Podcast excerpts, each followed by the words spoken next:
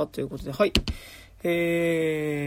カルチャー日記脱出計画、本日が2024年の1月2日ということでね、明けましておめでとうございます。おめでとうございます。なんですが、まあちょっとね、新潟とか、ちょっと能登の方ですごい大きい地震があって、なかなかちょっとね、おめでとうっていう雰囲気でも、まあ、なかなかなくて、ちょっとね、新潟とか結構そっちの方に、帰省してる人も知り合いでいたりとか、多分皆さんもしてたり、ね、多分実際にそっちにね、行ったりとかする人もいると思うんですけど、結構だいぶ大変なことになってて、ね、なんか、ちょっと、正月のなんかこう、のほほんとしたムードからは結構、ね、でも幸い、なんか割とすぐに皆さん津波の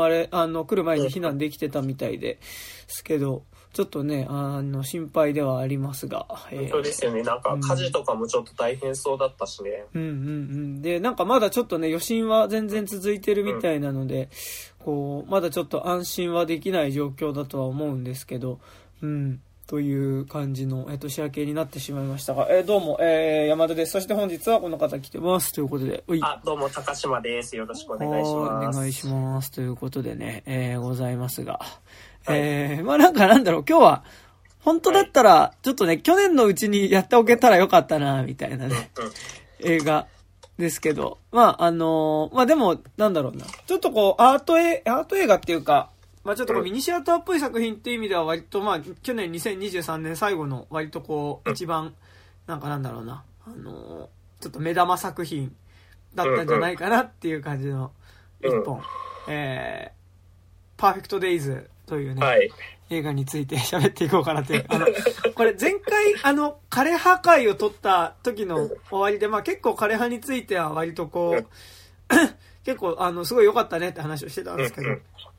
まあ、それに比べてみたいなテンションで。いや、本当対照的、同じ題材を描いて、ほぼ対照的、本当対照的な話になってますよね、本当に。そうなんですよね。なんか、まあ、多分こう、ブルーカラーの労働者を題材にした話っていうところですごい重なる部分があるのと、結果としてなんかなんだろう、人との距離感みたいなものもものすごくこう対照的に描かれているし、まあ、あと正直、今作がちょっとね、こう、もったいないのが、なんかこう、映画自体とは別のところで、やっぱりこう、企画自体のグロテスクさっていうものが、どうしても背景にあったりするっていうこともあって、まあなかなかね、まあでも、良かった部分もすごいあるはあるので、なんかそういうところの話もできたらなとは思うんですが、今日パーフェクトデイズの話をしていこうかなと思います。はい。ということで、あらすじをこれ映画 .com から、はい、解説の部分。ちょっと解説のところが、まあちょっとこの映画のそもそもの背景みたいなところも書いてあるので、背景っていうかその企画自体のところも書いてあるので、ちょっと少し長いですが全部読みます。はい。パリ・テキサス、ベルリン天使の歌などで知られるドイツの巨匠、ヴィム・ベンダースが役所工事を主演に迎え、東京渋谷を舞台にトイレの清掃員の男が送る日々の小さな揺らぎを描いたドラマ。2023年第76回カンヌ国際映画祭コンペティション部門に出品され、役所が日本人俳優としては誰も知らないの柳楽優弥以来、19年ぶり2人目となる、男優賞を受賞した。で、あらすじが、東京渋谷でトイレの清掃員として働く平山。淡々とした同じ毎日を繰り返しているように見えるが、彼にとって日々は常に新鮮な小さな喜びに満ちている。昔から聴き続けている音楽と、休日の度に買う古本の文庫を読むことが楽しみであり、人生は風に揺れる木のようでもあった。そして木が好きな平山はいつも小さなフィルムカメラを持ち歩き、自身を重ねるかのように木々の写真を撮っていた。そんなある日、思いがけない再会を果たしたことをきっかけに、彼の過去に少しずつ光が当たっていく。で、ここからちょっと企画の背景みたいなところなんですけど、東京渋谷区内17カ所の公共トイレを世界的な建築家やクリエイターが改修するザ・東京トイレットプロジェクトに賛同したベンダースが、東京渋谷の街、そして同プロジェクトで改修された公共トイレを舞台に描いた。共演に新人の中野由佐のほか、田中泯、江本時生、石川さゆり、三浦友和ら、カンヌ映画祭では男優賞と合わせ、キリスト教関連の団体から人間の内面を豊かに描いた作品に贈られる、エキュメニカル審査員賞も受賞した。はぁ。という、はい、というね、まあ、このだからこの渋谷の、うん、渋谷区のねこのトイレをこれがTOTO ってねあのトイレの会社と、うん、まあその渋谷区が共同でやってたプロジェクトで、まあなんかだからそもそものこう発端としてはまあちょっとそのなんだろうな PR 映画っていうか、うんうん、PR として依頼したらまあなんかこういう一本の映画になったっていうところがね、うんうん、企画の背景としてはあるわけなんですけれども、うん、というところでね、はい、まあ、パーフェクトデイズなんですけど、はい、なんか僕はなんかうん、この映画で描こうとしている、うん、まあなんか要は木漏れ日、最後木漏れ日という文字が出てきて、まあ木漏れ日っていう言葉の意味みたいなことを説明する文字が出てきてこの映画はあるんですけど、まあなんかだからある意味ちょっとこう木漏れ日が象徴するなんか平山の人との接し方であり、で、まあ木漏れ日が象徴するその平山にとっての生きる喜びだったりっていうものを描く映画としてのなんかまあ美しさみたいなものはこの映画にはなんかすごいやっぱあるなぁと思いつつ、なんかその木漏れ日的ななんかさっきのあらすじ読んでてもそうだと思うんですけど、まあすごいなんかちょっとこうポエジーというかなんかこうすごい詩的な映画だと思うんですけど、でもなんかこうすごいこう詩的にそのトイレ清掃員の男を描いてしまうことによって、まあ、別にそのトイレ清掃員が私的じゃないっていうわけじゃないんだけど、描いちゃうことによって、なんかこう、実際のきついことだったりとか、現実にあることを、なんかその私的なもので覆い隠してしまう感じがあるなっていうのが、まあなんかちょっとこう、大まかな感想としてはありつつって感じなんですけど、高島くんはどうでしたか？あ、僕もまあ、もうほぼ同じような感じですし、うんうん、僕、去年の7月まで、トイレの清掃も含んでたんですけど、はいはいはい、結構大型のショッピング施設で、うんうん、清掃の仕事してたんですよ、1年ぐらい。はいはいはいはい、で、まあトイレも当然やってたし、うんうんうん、もう含め、ね、清掃の仕事やってたっていうことも含めて、マジで、すごい、なんて言うんだろうな、現実、なんて言うんだろうな、現実の、清掃っていう仕事のあり方と、この作品の清掃のあり方、もう、ものすごい、なんて言うんだろうな、いや、そんな美化しちゃうみたいな、うんうんうん、っていうところも超あったと思うし、しかも、なんか、結構、生き方的にも、聴いてる音楽とか読んでる本とか含めてすごい平山に似てるから高島君自分がね、いやなんか平山の生き方自体は全然こういう生き方は全然ありだと思うし、うんうんうん、どちらかというと僕も多分こう生きていきたいとは思ってるような生き方だと思うからいいんだけど、それをなんて言うんだろうな、上から見せられたってうんうん、基本的には平山ってやっぱ労働者階級だしブルーカラーだし下の階層の人じゃないですか、うんうん、だけどそれを上からポエティックに描かれた時のグロさにマジで耐えられなくて本当にまず言いたいのがこの映画の監督とか脚本家とか制作陣は本当にこの映画の平山の生活が幸福だと思うならまず1年間平山の生活してから資本とか投下せずに自主制作で同じ映画撮ってくれない、それだったら許せるって思ったんだけど、うんうんうんうん、すごいなんかこの映画になんか資本が投下されて公的な資金とか資本が投下されてることへのグロテスクさみたいなのがめちゃくちゃあって、そこが本当に気持ち悪いなって思いましたね、うんうんうん、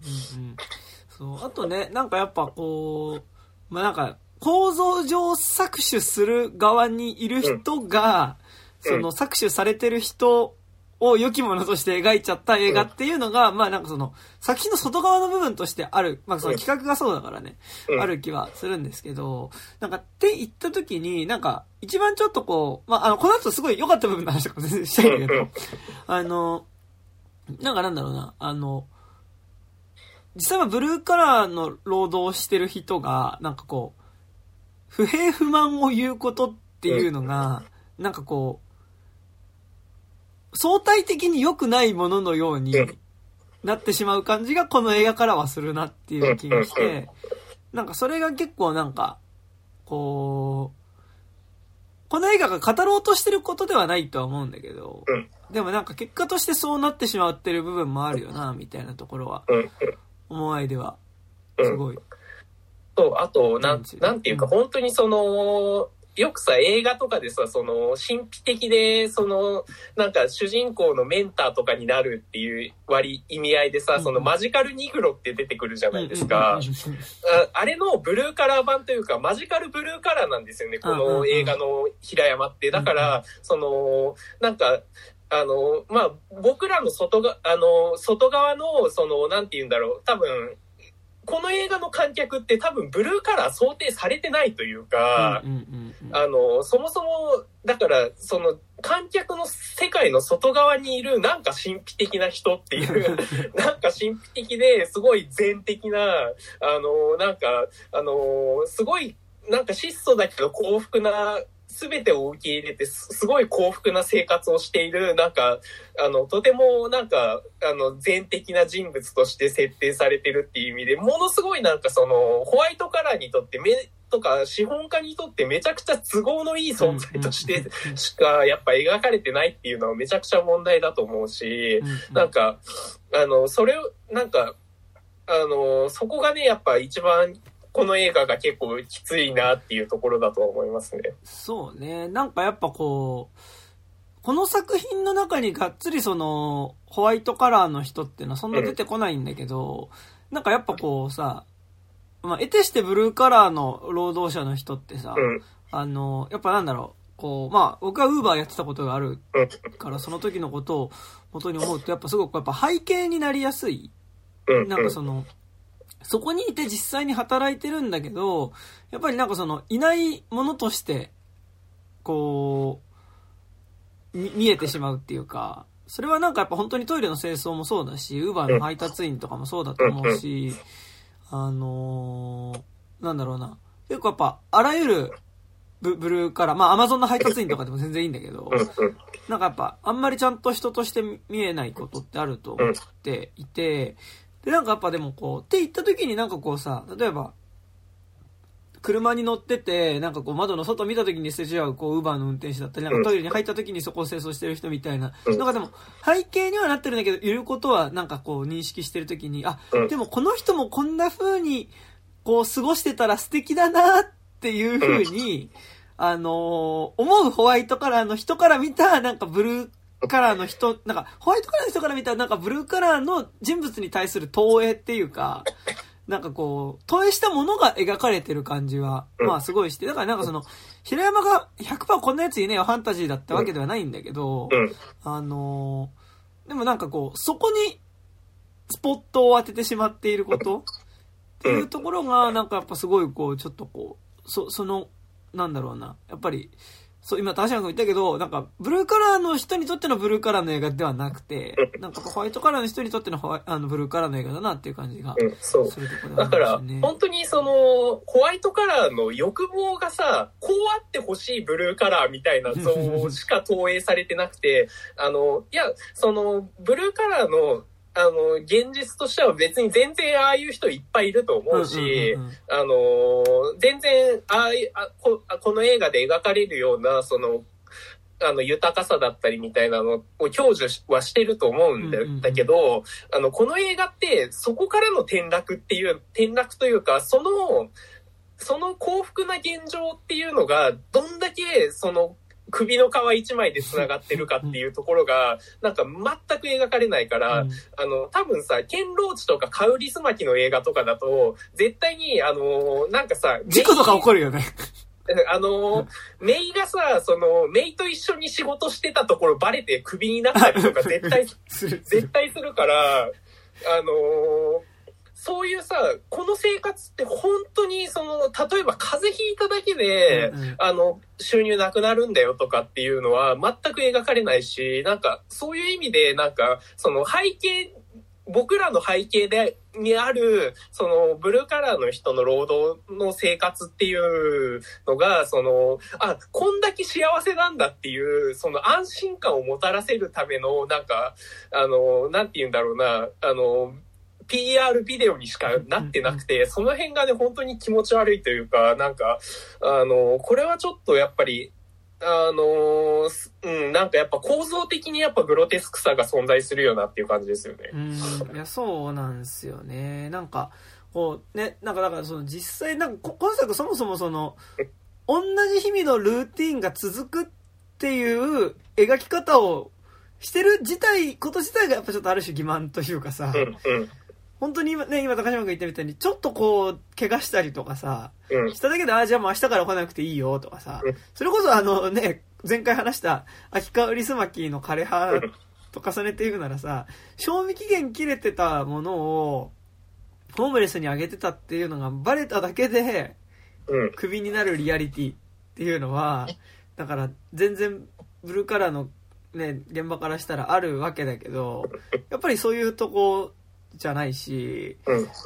でも今作で言うとなんかその職場の後輩が勝手に明日から行きませんって言って来なくなっちゃってさ、でその分もう1日なんかその2人分のノルマを1人でこなさなきゃいけなくなるっていうことが描かれて、それ辛そうなんだけど、でもそこはちょっとそういうなんかなんだろう自分の都合じゃないところで使われてしまうってことのきつさもちょっと描きつつ、でも例えばそこで無理して頑張った結果平山が体調を崩してでもクビにならないにしてもじゃあそこから1週間ちょっと風邪で休みますみたいになった時に、でもその間に給料支払われませんってなった時になんかどんな暮らしができるのかなっていうことと、あとなんか平山の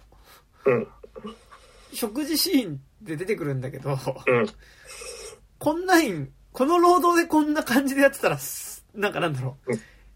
体壊すぞっていうかいやっていうかねすごいね金の計算がすごい気になっちゃう映画で、いやなんか多分やっぱ一人で生活しててやっぱ清掃とかの仕事をしてるとやっぱカップラーメンとかしか多分基本的にはなかなか、一人で食事作ったりするのもやっぱ金銭的に結構辛いと思うんだけど、平山はさ毎日定食屋行くじゃないですか。定食屋とか多分飲み屋さんでね。飲み屋だよね。なんかでそこみんなやった感じだけど、出るときに1000円と小銭何枚かぐらい払って出てんだよね。そうだからさ多分飯が700円ぐらいで1杯飲んで500円ぐらいで1300円ぐらいかなとか思ってでそれで毎日風呂屋も行って、風呂屋今銭湯行かないからどれくらいか分かんないけど500円、300とか500円とかで昼のその牛乳とサンドイッチも多分コンビニで買うと700円とかはするよなとか思ってそうすると1日3000円かと思うと、それって結構きつくね。多分さ平山多分手取り20万あるかないかじゃないですか。それでさ多分家賃も押し上げのあたりどんぐらいするかわかんないけど意外と広かったからさ、7万ぐらいはするだろうなとか思ってさそれで家賃がそう家賃7万としてで電気代とか含めてでもそれって結構きつくないっていうの結構カツカツだよなっていうのはねすごい思って、なんか本当にこの生活で足りるっていうのはねすごい思っちゃいましたけどね。なんかその実際の貧しい暮らしっていうものと、なんかこうなんだろうな質素な暮らしっていうのって、多分違うと思うんだけど、なんか今作って多分そのなんかなんだろうな質素な暮らしの描き方をしてると思うので、なんかでもこの質素だけどなんかその中にちょっとこうちょっとしたこう彼にとっての楽しみがあってっていう、でも正直それすらもなんか許されないきつさってあるよねっていうリアリティは、まあなんかもしかしたら世代のものとかもあったりするのかもだけど、なんかそれはめっちゃある気がして、なんか同じ酒飲むにしても、多分お金なかったら本当に多分、前回ストロングゼロの話とかしましたけど、前回っていうかその、要は、なんだろうな、これ本当この後良かったところの話もするんですけど、しようと思ってるんですけど、木漏れ日における、なんか、飲酒描写と、今作における飲酒描写は本当に違うというか。あ、枯葉じゃない？あ、ごめんなさい、そう、枯葉だ。枯葉における、なんかやっぱ飲酒描写ってやっぱすげえ違うなと思ってて、なんか枯葉においてはさ、やっぱりこう、現実を忘れたいからさ、なんかもうそのままボトルに入ってる多分、ウォッカとかさ、なんかこう多分、ジンとかなんか多分その強めの酒をさ、そのまま瓶のままグビグビ飲むっていう、多分味とか関係なく飲んでて、だからその飲み方を指して前回、枯葉の話をした時はすごいストゼロ的な酒の飲み方だよねって話をしたんだけど、なんかそれで言うと、やっぱ今作って、その現実を忘れるための飲み方ではないし、なんかその、多分、枯葉の主人公は極力安く買えて度数が高い酒を絶対買ってると思うんだけど、なんかやっぱ、実際多分貧しくて、でもなんか酒ぐらいしか楽しみがないってなると、やっぱそうなる。そのなんか、ロング缶で度数 9% のストロング缶1個で、それだと多分1缶200、まあ、300円いかないぐらいだと思うから、でなんかそれを飲んで寝るみたいなさ、感じになると思うのね、なんかね。そうそうそう。そこはなんかすごいやっぱ描写の描き方として、やっぱちょっとこう質素な暮らしっていうか、は、な感じはすごいして。なんかそう、お金持ってる人からすると、なんかこう、あ、なんか、つつましい暮らしをしてるなっていう気がすると思うんだけど、普通に生活きつい人からすると、いや、そんなん毎日やってたら生活できねえわっていう感じでは、っていうね、本当そうなんですよね。なんかあとやっぱなんか酒もやっぱなんかなんだろうな、別になんかその清掃の仕事自体やっぱきついと思う。なんだかんだできついっすよ、やっぱり。で、この映画一番やっぱ嫌だなと思ったのが、掃除するトイレがめっちゃ綺麗なんですよね。で、やっぱ、トイレの清掃をやってて何が一番きついかっていうと、やっぱ他人の便とかを、処理しないといけない、こびりついたやつとかっていうのを、あれはもう、そこにポエジーなんか入る要素ねえし、なんか、で、しかもそれって、その自分だけができるような仕事でもないし、その意味で、そこにはめちゃくちゃもう阻害された労働環境みたいなの、社会から阻害されてる感じっていうのもめちゃくちゃあるし、これは代替可能な労働だっていうのも含めて自分がやらなきゃいけないっていうところも含めて、多分、あれ、本当辛いと思うし、特に渋谷の公共トイレなんか絶対ゲロとかもあるしさ、まあ、江本時代が言ってたけどさ、今日ゲロなくてよかったっすよとか、ゲロあって大変でしたよとか言ってたけど、やっぱ、描くならやっぱそこまで描かないといけないし、それを日々、その、毎日やっていく中で、その、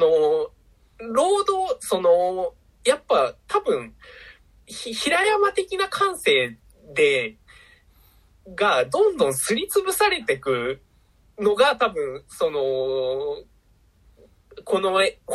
実におけるもの、労働環境って多分平山的な感性がどんどんすりつぶされてく、のが、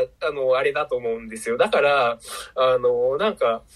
確かに、その、初めて1週間とかなら、多分平山の生活できると思うんだけど、その、3年経った後とか5年経った後とかで、同じく平山のような生活ができるかっていうと、それはめちゃくちゃ厳しいと思うし、その、少なくとも、なんだろうな、なんか、同じ感性ではなかなかやってらんないですよ、やっぱり。うんうん、いちいちやっぱそんな、鏡でさ、裏とか見て、そんなのやる必要ねえぞとだって誰も見てねえんだもんって。でさ、それってでも、でもトイレの清掃員ってここまでちゃんとやってくれてると嬉しいよなっていう、うん、上の人の側の願望じゃないですか。うんうんうん、その平山のそのトイレ清掃のこだわりっ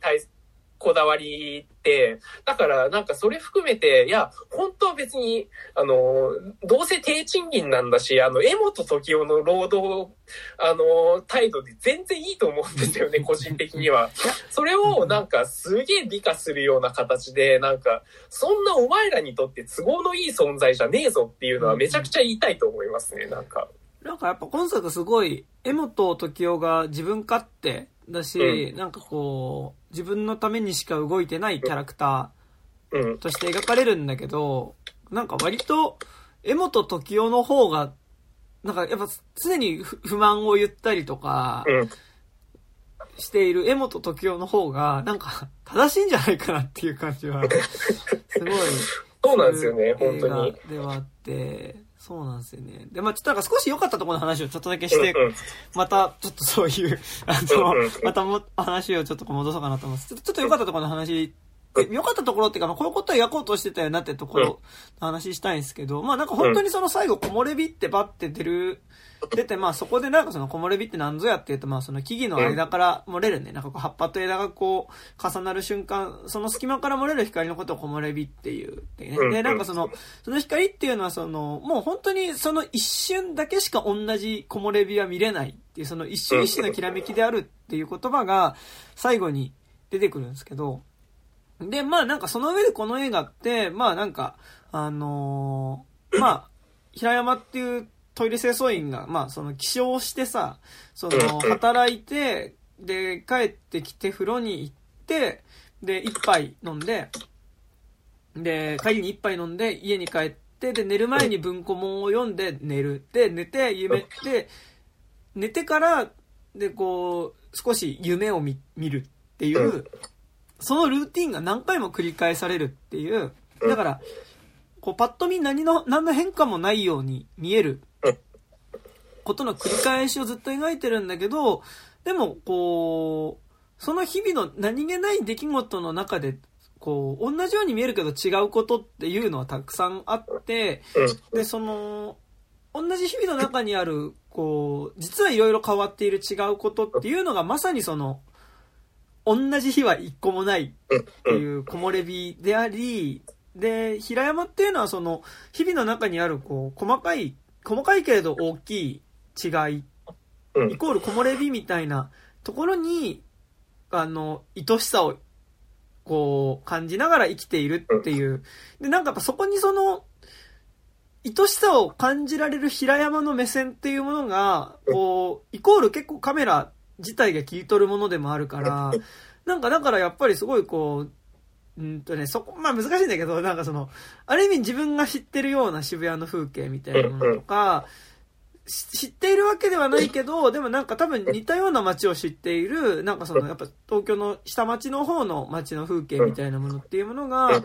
なんかやっぱりこう、すごい愛しいものに見えてくるっていうのがやっぱこの映画のすごい素敵な部分でもあって、で、さらに言うと、そこでの、こう、日々、姿を変えるものっていうものが、なんだろうな、平山のルーティンの中でもあるし、やっぱ出会う人っていうところがすごい大きいかなっていう気がしてて、まあなんか、もう、同じような一日だけど何が違うかっていうと、そもそもやっぱ平山が朝起きて、まあ、それもそもそも、その、なんだろうな、あ、そうそう、で、なんかその、平山の同じような一日っていうのは描かれるんだけど、で、実はその中にいろんな人との関わるでもない関わりっていうものがすごいあるよねっていうことが描かれてるのがやっぱこの映画のすごい素敵な部分であって、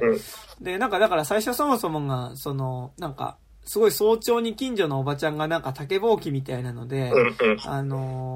のゴミをシャッシャッシャって吐いてるところから、この映画は始まって、その、シャンシャンシャンっていう音を聞いて平山は目を覚まして、まあ、出勤する準備を始めるっていうところからこの映画は始まるんですけど、まあなんかそういうことだったりとか、あとなんかこう、いつも仕事の帰りによる、仕事帰ってきてから行く風呂屋の、こう、ね、待合みたいなところで、こう、相撲中継をだから流してるわけだけど、その相撲中継をなんか見るでもなく一緒に見てるおじいちゃんだったりとか、あとまあなんか、その帰りによる居酒屋の大将のお疲れっていう声だったりとか、あといつも仕事してる時にお昼取る神社のベンチにいる OL の、まああれ、高校の時のね、一個下の失礼したけどね、永井さん。永井さんすごいなと思って、もう、そうですかみたいな。もうなんかカンヌとか撮るような映画出てるんだけど、すごいなみたいな。リム・ベンダースの映画に出ちゃってます、ね。出てるんだよ。すげえと思いましたけど。まあ、それさえ置いといてですね。まあ、だからこれの、だからベンチでその、会釈するぐらいの関係である、なんかやっぱこう会社員の女性の、なんかこう、表情だったりとかっていう、なんかこう、直接会話するでもなく、でも日々同じようにルーティンの中ですれ違う人たちの、やっぱりちょっとした変化？例えばだからその、の重なり、だからそのなんか、木漏れ日が葉っぱ同士のこう重なり合いだとするの、そのまさにその一枚一枚の葉っぱがそれぞれの人であるみたいな感じはこの映画はやっぱすごいあって、だからなんかこう、平山も彼らと接して、なんか会釈するぐらいの距離感ではあるんだけど、そこでなんか一瞬一瞬人がこう深く繋がるわけでもなく繋がっているっていうことの中で、でも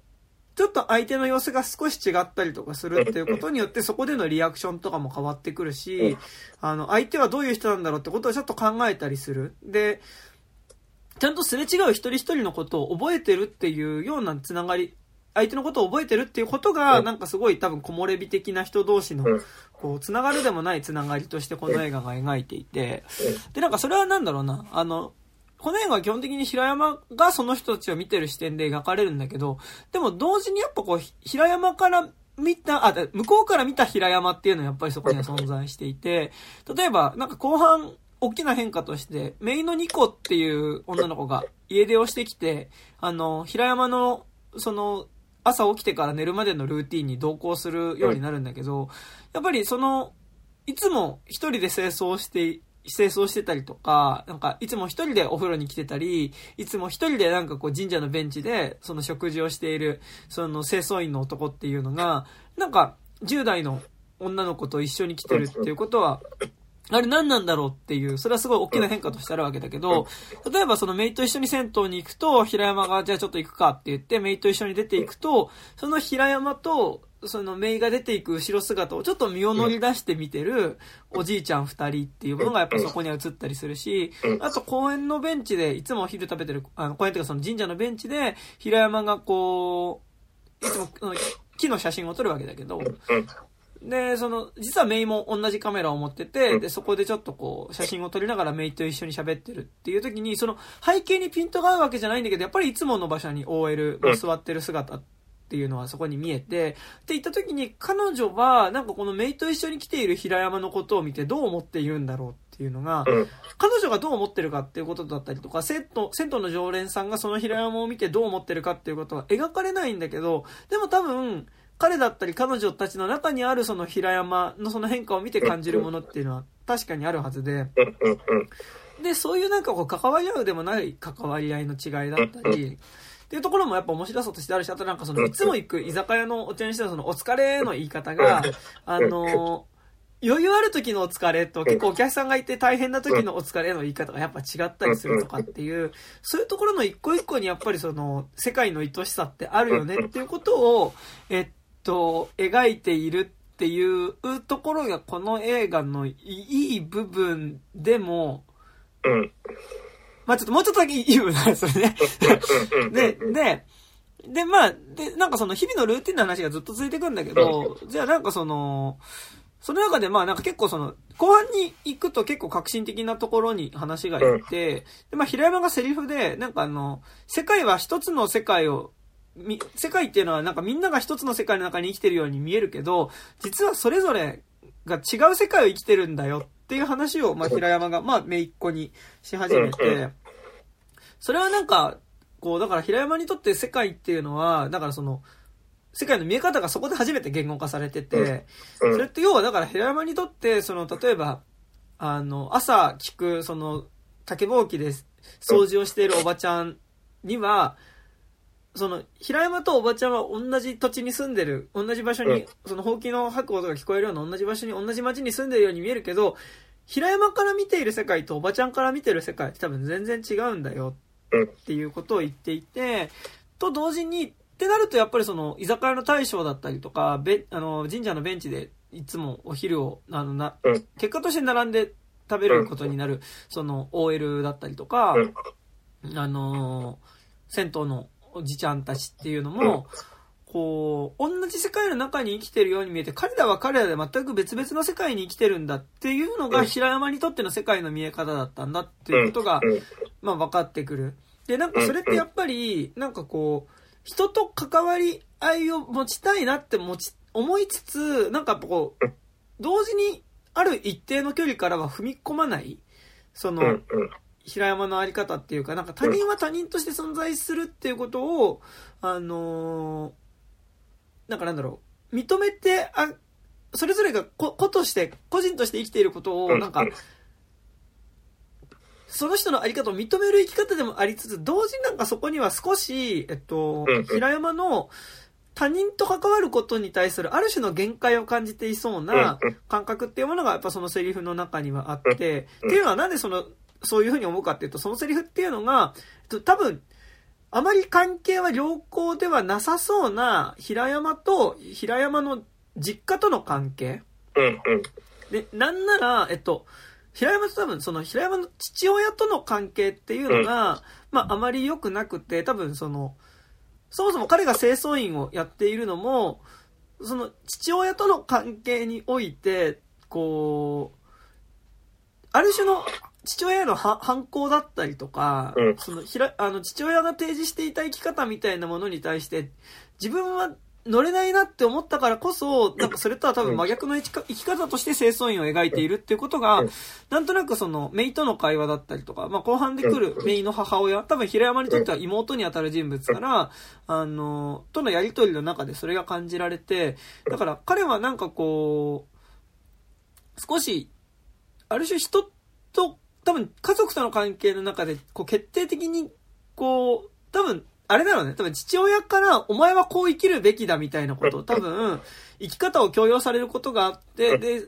その強要される生き方っていうのが彼にとって全くその許せるものでは、まあその自分の生き方とは考え方とは違うものであったから、多分そこで父親との関係がうまくいかなかったっていうことがあるから、なんかこう深く関わって自分の生き方が相手に影響を与えてしまうとか、なんかこう生きなきゃいけないっていう風に相手に言ってしまうことっていうのが多分、それの辛さをものすごい知ってる人ではあるんですよね。で、なんかやっぱこの映画の中でその姪っ子っていうのが母親、まあ家出する先に平山の家に来るっていうのはなんかだからすごいわかるというか、平山は君はこう生きなきゃいけないよっていうことを強要してこない人だから、多分その実際の家族の中にいるとその姪っ子の2個っていうのは多分母親からこうあなたはこういう家なんだからこういう風に生きなきゃいけないとか多分言われるところがあるんだけど、おじさんの家に行くとやっぱりそれを言われないで、むしろその母親から言われるそういう生き方とは全く違う生き方をしてる。まあ、だからあれだよ。要は、三尾が出てきてからの男は辛いようにおけるトラさんみたいなことなんだよね。そうだよね。そして、存在してるから、まあなんかそこで来るっていうのがあるんだけど、だからなんかでもやっぱすごい、そこに、こう、だからなんかね、なんだろう、ちょっとこれ、昨日、ちょうど実家でさ、飯食いながら家族でトラさん見てたからそう思うんだけどさ、基本平山はちょっとトラさん的なところはあるのよ。そうなんだよね。で、トラさんもなんか人にすごい関わるんだけど、やっぱり、トラさんってずっと振られ続ける人の話でもありつつ、同時にある種のところで、なんかこう、ものすごく、なんか自分は、これ以上一緒にいちゃいけないんだなっていう距離感が実はある人だなっていうのを昨日ね、男は辛いよ、虎次郎夢枕っていうね、八笠薫がマドンナだった回のやつを見てて、なんかそれは結局、虎さんがトラさんのことを好きなヒロインマドンナなんだけど、トラさんは結果としてその人と自分じゃない男性との間のキューピッドになって、キューピッドってになろうとして終わる話なんだけど、なんかやっぱすごいそのなんだろうな、人との関わりたいなっていう気持ちはありつつ、なんかやっぱある一定以上のところに行くと、あ、自分はなんかこれ以上は関わっちゃいけないなっていう感じで、こう身を引くためのなんかそのなんか一定の距離がすごいある感じっていうのは、なんかトラさんもこのパーフェクトデイズのこう平山がすごい似てるなっていうのは直近で見たらすごい思ったんですけど、って言った時に、じゃあでもなんかそのある種こう選んで孤独になっているその平山、まあ平山からしたら孤独ではないんだけど、でもやっぱ一定の人との関わりの距離を引いている平山っていう男が、でもじゃあ最終的に、まあこれ一番いいシーンだったんですけど、どうなっていくかっていうと、まあその、少し片思いをしている、小料理屋のおかみさんっていうのがいるんですよね。石川さゆりね。いるんだけど。で、まあ、で、その、偶然、その平山が、その小料理屋に行ったら、そのおかみさんが、元夫と一緒に、まあちょっと、開店前のお店の中で抱き合ってるのを見かけてしまって、で、平山はなんかちょっとそれにショックを受けて、てかなんか恋が多いところもちょっとトラジロっぽいんだけど。そうなんだよね。で、なんかこう。モテるっていうのもね、トラさんっぽいですよね。そう。で、なんかやっぱ安心感があるから、その、なんだろうな。多分恋愛にまではいかないんだけど、でもモテるっていう、なんか都度なんだろう、ほぼトラさん3作ぐらいださ、マドンナ3回出てくるからね、メイクもカウントするならね。で、行くと、まあなんか、だからその、で、まあなんか、そこでちょっとまあ、でも一応今作の一番、マドンナらしいマドンナであるその石川さゆりが、なんかだからその、に片思いをしてたんだけど、まあ、片思いっていうか多分、ちょっと遠くから眺めるぐらいでいいかなっていうような距離感ではあると思うんだけど、でもまあその彼女にその、まあ夫が、まあなんかその恋人のような人がいるっていうのが分かった時に、まあすごいショックで、焼け酒を、コンビニでね、コンビニから焼け酒って言って買うのがさ、ハイボール、まあいいんだけど、これは違うわ、ごめん、俺は、焼け酒だったらストゼロ買うぜみたいな。そうなんだよ。あそこやっぱでも、いやでもそこの、なんていうんだろう、リアルさ必要だと思う。だってさ、多分、あそこでさ、ハイボール買うと1000円超えるじゃん。だって、3缶、ロング缶で行くと。だからさ、平山の金銭感覚なら絶対ストゼロなんだよなっていうのはね、すごい思います。あとプライベートブランドの、1缶100円ぐらいのやつとかね、だと思うんだけど、まあ、そういえば、ごめん、サウスのとこですわ、置いといて。でもなんかそれを飲みながらなんかこう、なんだろうな、まあ河川敷で、お酒を飲んでると、まあそこにそのさっきの元夫っていうのが、元夫 AK、三浦友和が来てね。まあだからもう、ある意味もう日本のさ、やっぱもう、今や大御所俳優2人ですよね。だからそこで並んで、まあそのお酒を飲んでて、まあそこでまあその、さっきの見てましたかっていう風に三浦友和が言って、ああまあまあまあみたいな感じになって、で、僕今末期の癌なんですみたいなことを、まあ三浦友和が言い始めて、でもなんか、末期の癌だって分かった途端に、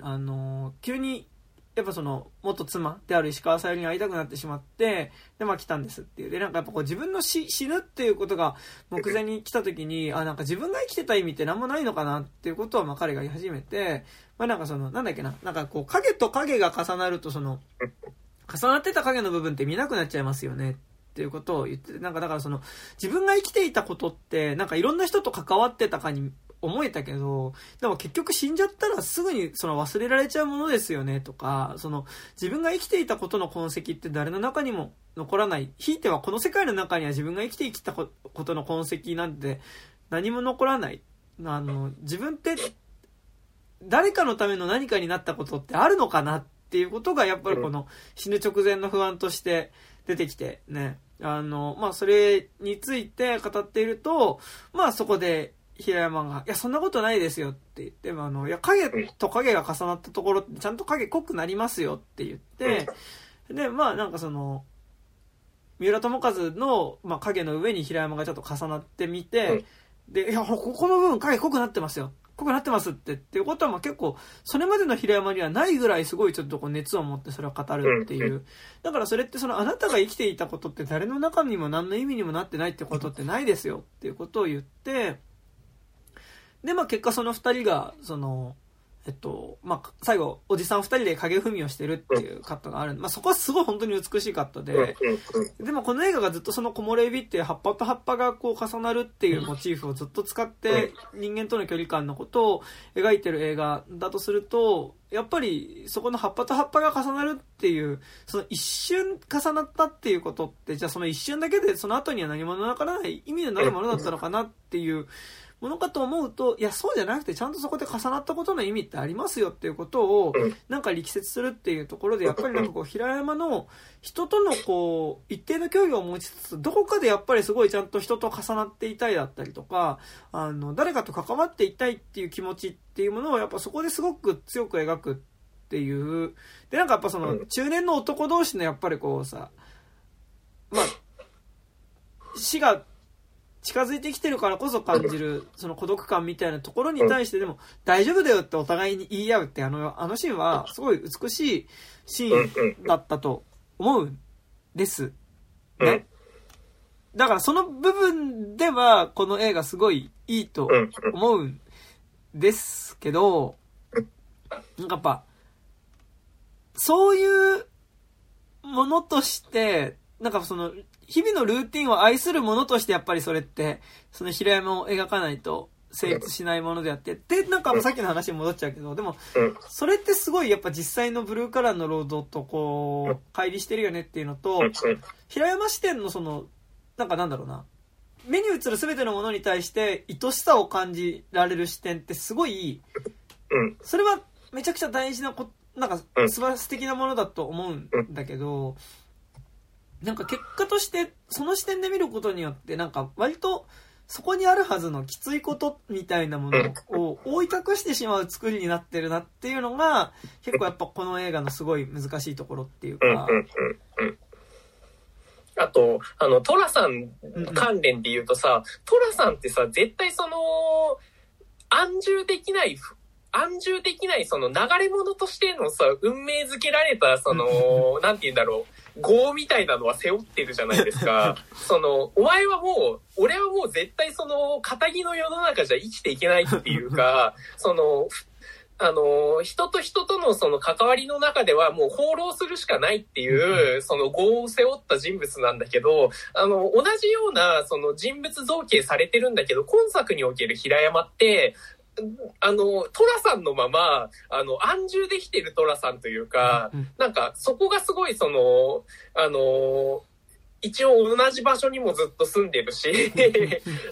その一応仕事もちゃんと一つの場所にずっと勤めてるっていうところで、そのトラさん的な人物ってやっぱ放浪っていうさ業を背負ってないともうなんか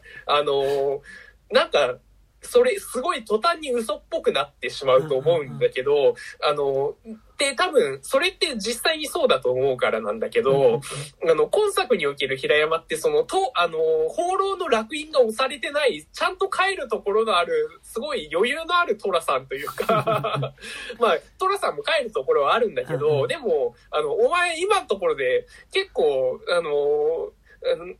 なんかこうぶらいぶってるけど普通になんかちゃんと生活してるやんかいみたいな、なんていうかなんかで、それとそのなんかなんて言うんだろうな、すごいまあその仕事のなんか夜べのなさとの落差もなんかちょっとすごい気持ち悪い感じになっちゃってると思うし、あとなんかやっぱりなんだろうな、今作なんか基本的にはその役所広司すごい演技はすごい良かったと思うんだけど、なんか今作語る上で役所広司ってどうだったのかなっていうのはちょっと思ってて、なんか役所広司ってピュアさ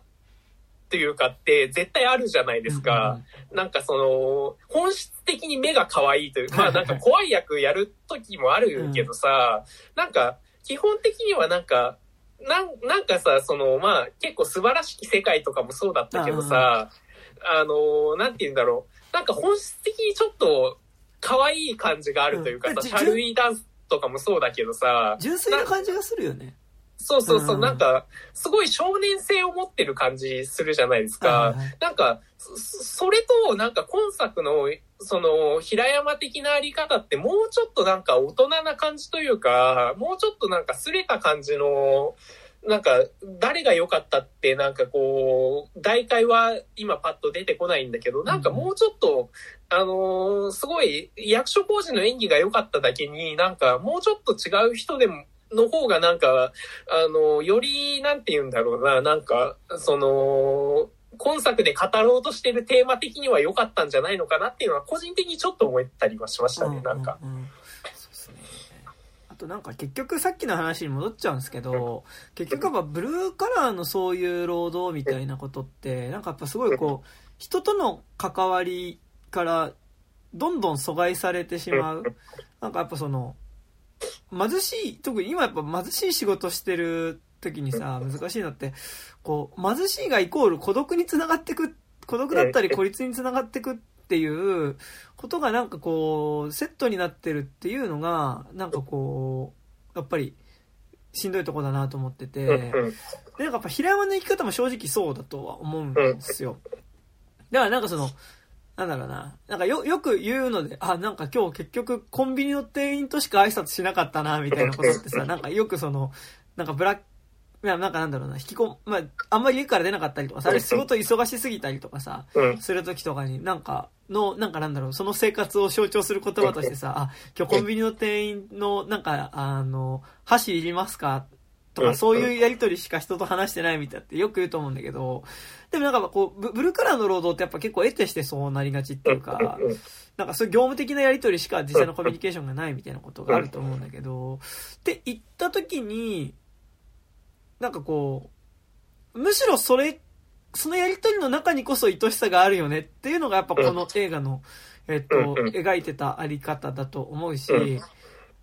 なんか例えばその、ウーバー版パーフェクトデイズとか全然できると思うの。そうなんだよね。でも、なんかそれを思うと、まあなんかちょっとこれ持ってくるのはあれだけど、なんかその、ね、一昨年のその東京自転車節っていうコロナ禍の中でさ、ウーバー配達の、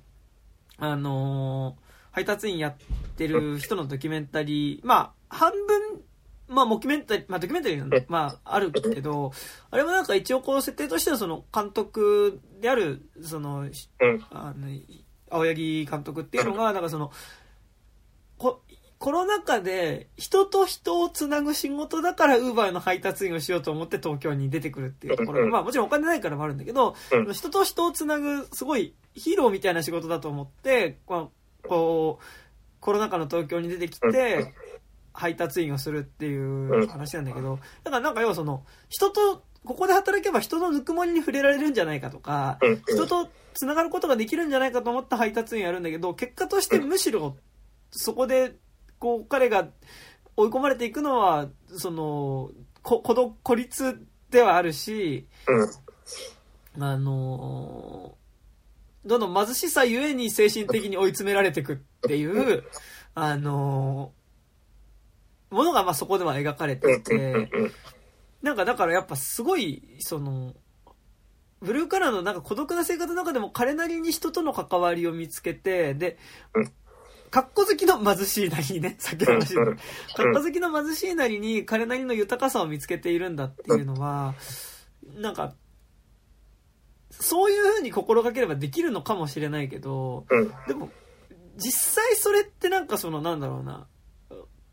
こう寂しいことを寂しいって言わないことだったりとか、苦しいことを苦しいって言わないことともセットな気がしてて、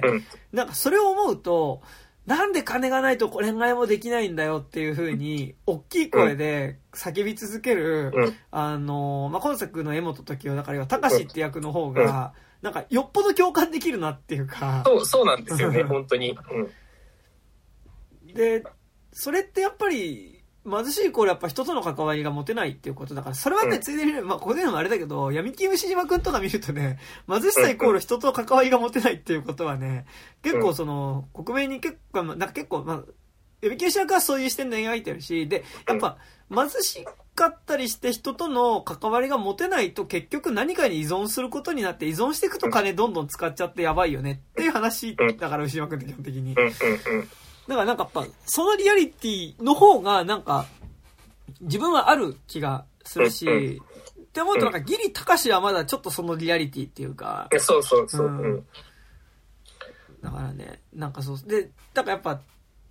正直その高志の方のリアリティとか掘り下げてみたくないじゃん。その、うん、今自分が使ってるトイレの清掃員っていうのが、まあなんかあんまり給料払われてなくて、ね、そのなんだろう、人と関われ貧しさゆえに人となかなか関わりが持てなくて、そこで苦しいって思いながら生きてるっていうこととかはさ、なんか自分がこう享受しているサービスをその回してる人がそうだっていうこととか考えながら見ると、やっぱ街の風景とかってやっぱりこういう見え方はしてこなくなると思うからね。なんかってなってくると、なんかやっぱこう街の見え方も多分暗いものに見えてくると思うし、なんか多分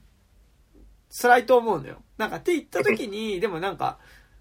でも正直その辛さがあるのが現実の街じゃないっていう気も、まあそれが全部じゃないと思うけど、それもあるのが現実の街じゃないって気がするし、結果としてその街の中にいるいろんな人たちをなんかそういうそのそれぞれの世界に生きてるっていう風になんか描いてしまうのがなんかあれちょっとこれはうがったわけなんだけど、ちょっと自己責任論っぽい感じもちょっとしちゃって、そうだと思う、完全そうだと思う。でなんかそれぞれの世界に生きてるからっていうのがなんかすごいやっぱその格差があるっていうことをなんか肯定するような感じに見えてしまう。なんかだからそれってサービスを享受する側とサービスを提供する側っていうのはなんか同じ世界の中ですれ違ってて、でもなんか生きる生活のリアリティっていうのが違うけど、でもそこのすれ違ってるところで、あ、いるなと思って会釈お互いになんかいつもしたりするような清掃のおばちゃんととかっていうのがあったりした時に、なんかそれをもって世界の愛しさっていうことはできるんだけど、でもそれって同時になんかこうその出会った瞬間のそこでの出会った重なりのところには目を向けるけど、じゃあその人が帰った後どうなんだろうとか、なんかそういうところのリアリティには目を向けないことでもあるなと思って、なんか結果としてこの映画の中で平山自身がで、なんか今作すごいちょっと微妙なのが、その平山がさ、そのなんだろう、清掃員になったと理由っていうのがさ、まあなんか割とその彼には本当であればその父親、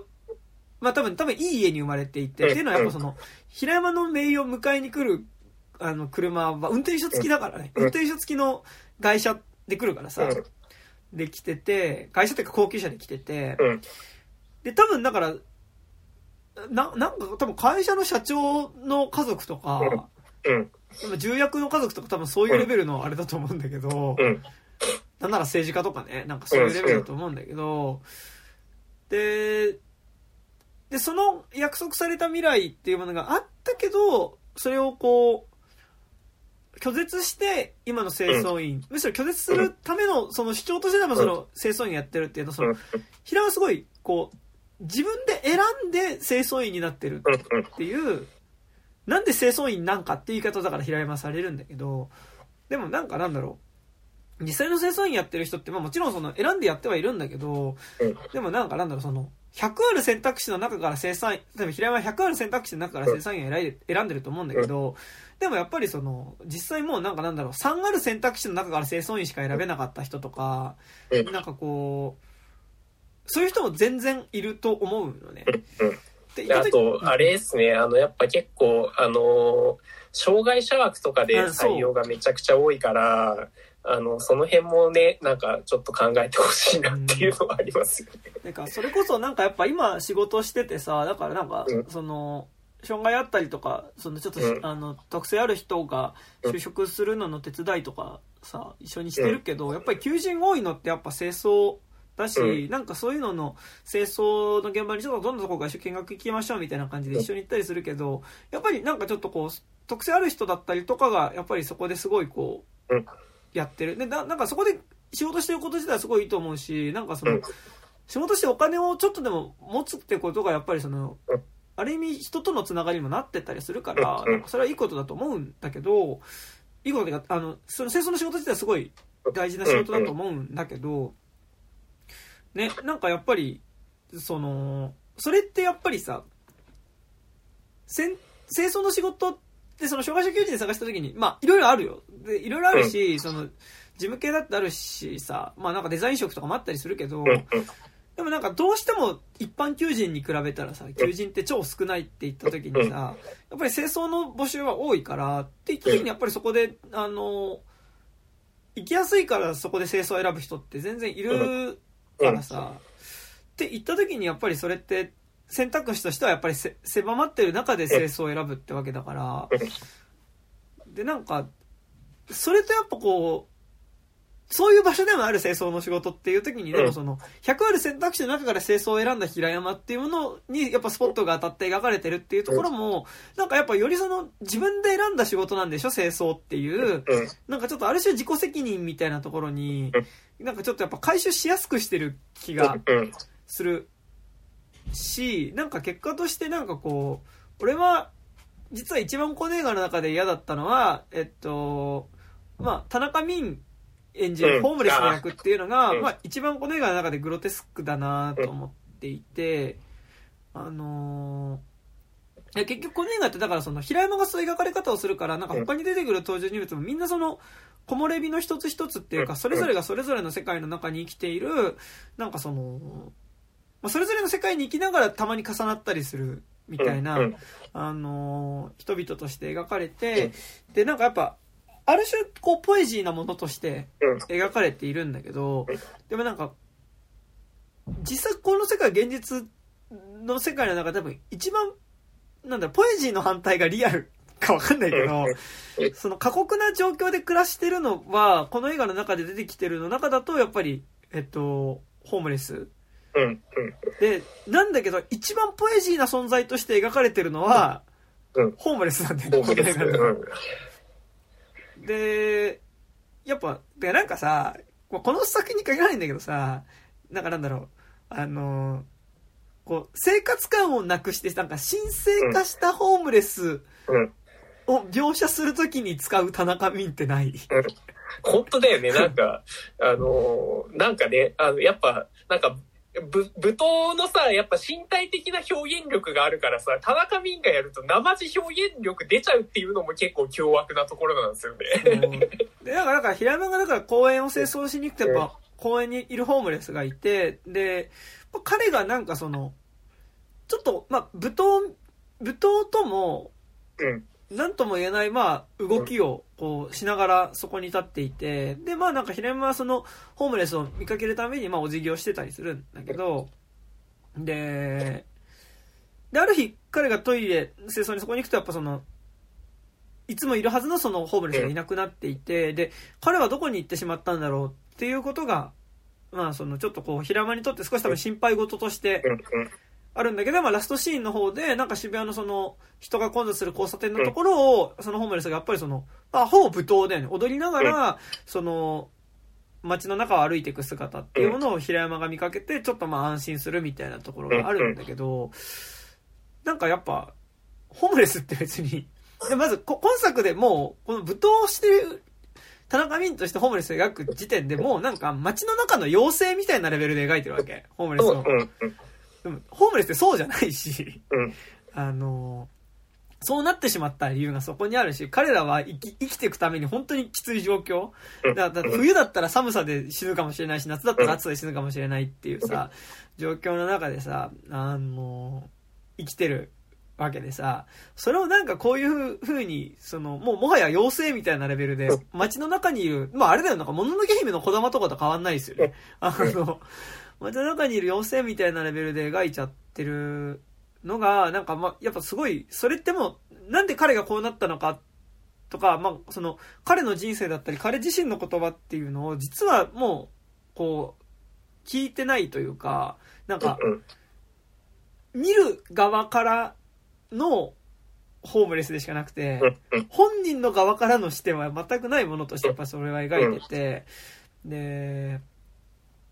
っていう描き方をしてるのがやっぱ一番しんどいなっていうのは、やっぱそもそもこの企画がだからその渋谷の中にその作った、だからそのアーティストとかとコラボしてその綺麗なトイレっていうものがたくさん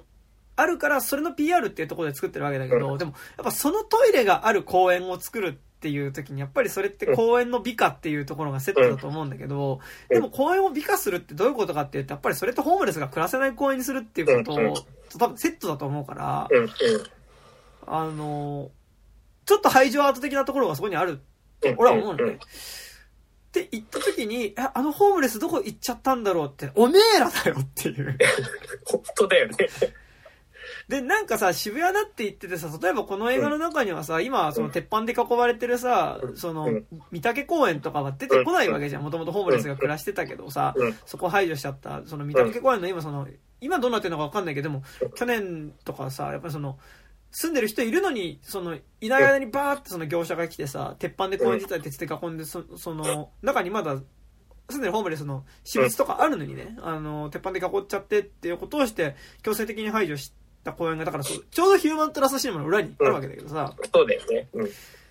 それはその渋谷っていうのは今もある渋谷なわけだけど、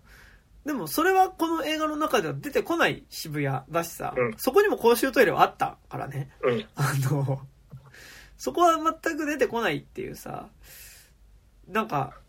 それがすごいこう、なんだろう、グロテスクだなっていうか、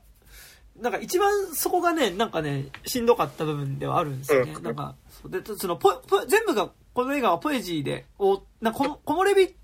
ていうものに象徴される人との距離感だったりとか、関われないなりにでもなんかこう、なんだろうな、ある種の人と関わることの怖さみたいなのもありつつ、なんかこうでも同時に関わることに対してものすごいこう気持ちがあるっていう平山のスタンス自体は、なんかこうそれを象徴する木漏れ日っていうものもすごい映像的に美しいなと思ったけど、なんか全部をそれで回収してしまうと、なんかこう本当はある苦しさだったりとかが、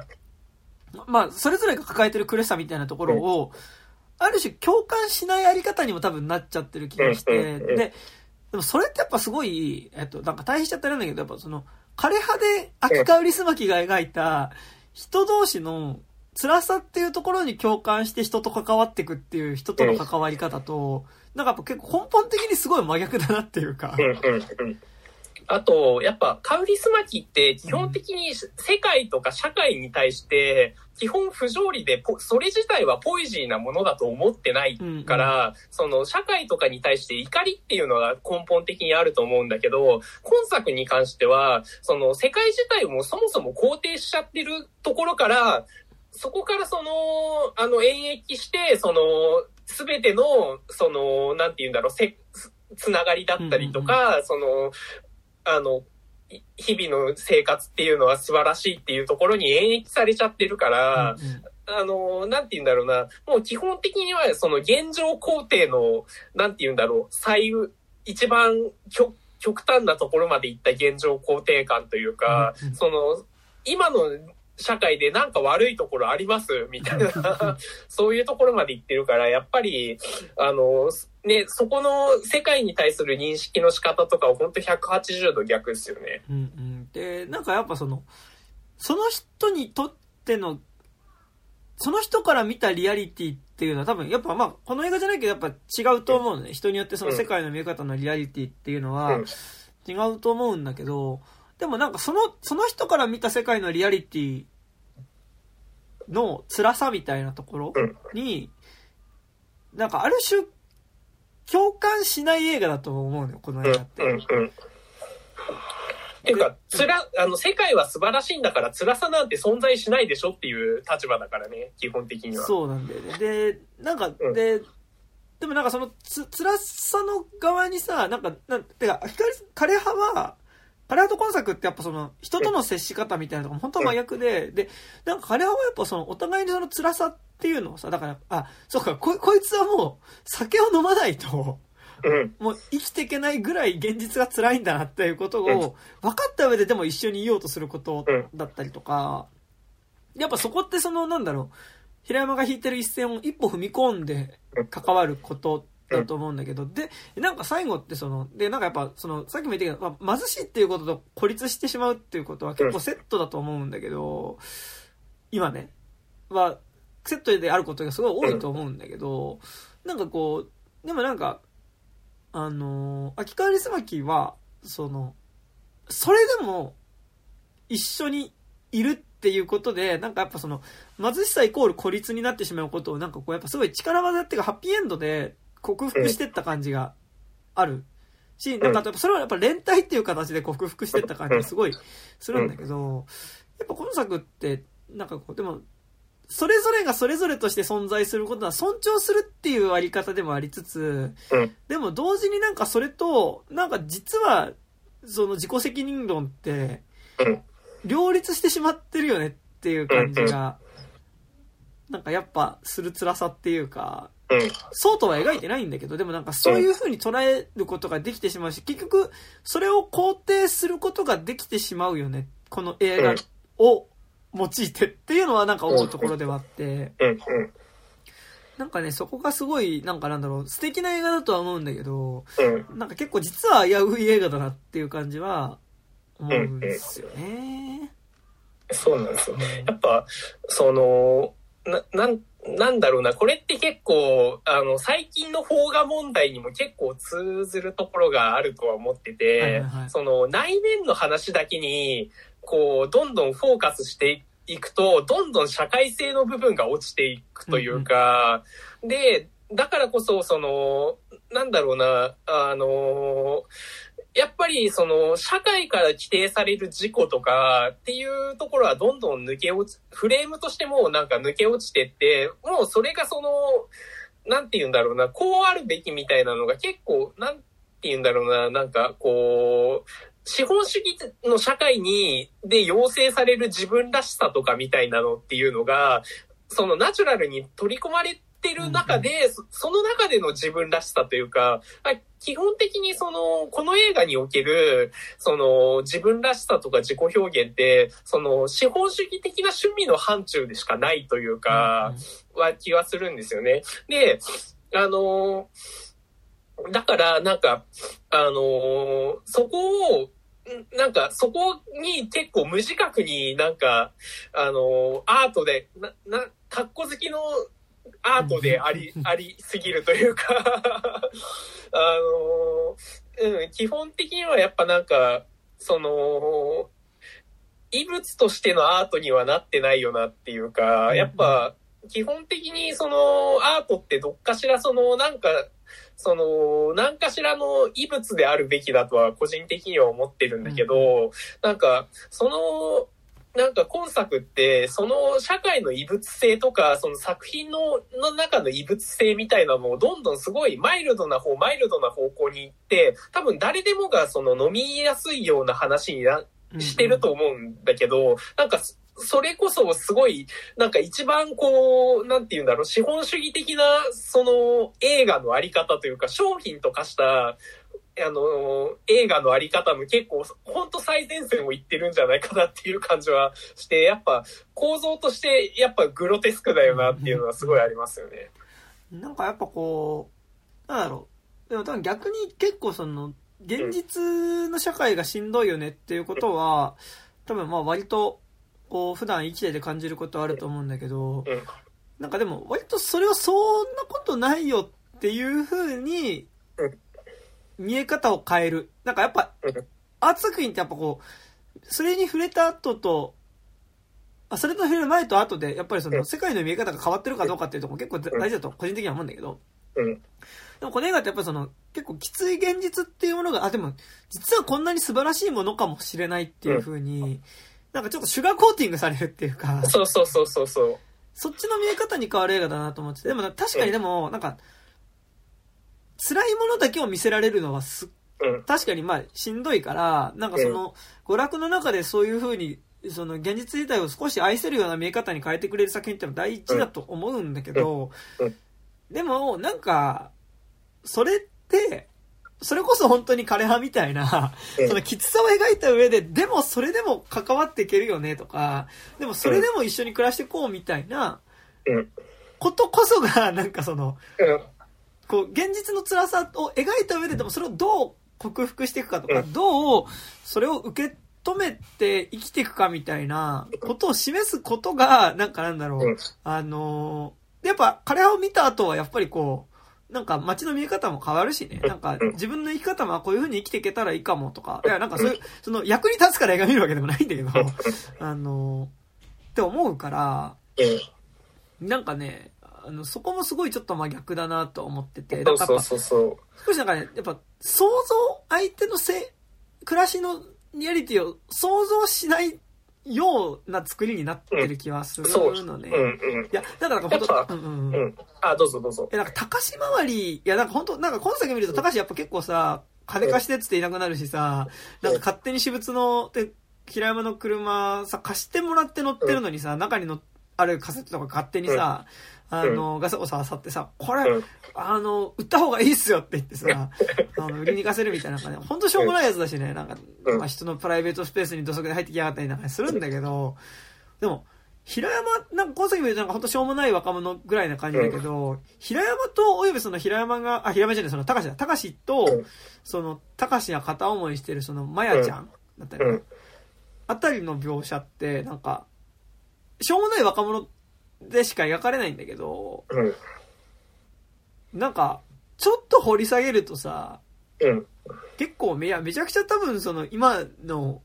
多分20代とかさ30代ぐらい、てかまあなんかさ40代より下ぐらいのさその生活のきつさのリアリティってそこにある気がしてさ、なんか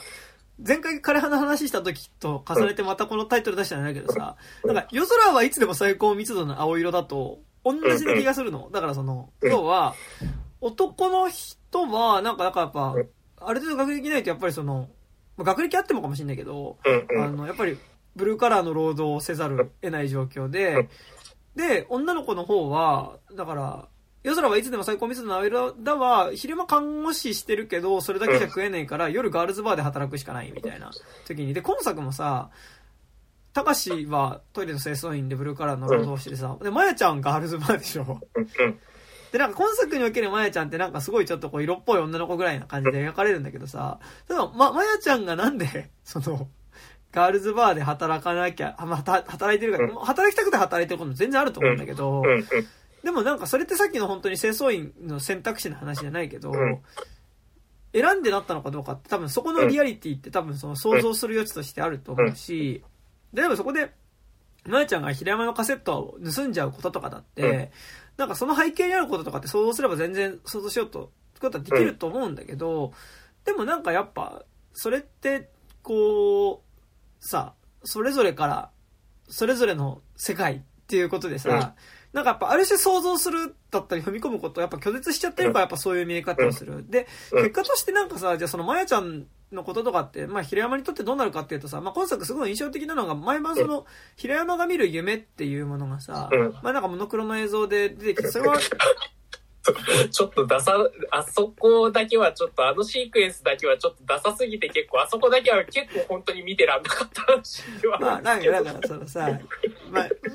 で、なんか、まあ、わかるんだけどさ、それ。なんか、その日あった出来事とかがさ、なんかちょっとこうコラージュされてさ、なんかこう、モノクロでね。まあ、だから、それがまあ、ある意味なんかなんだよ。その、さっきの影の描写として重ねるならさ、そこだけモノクロだからね。なんかそのさ、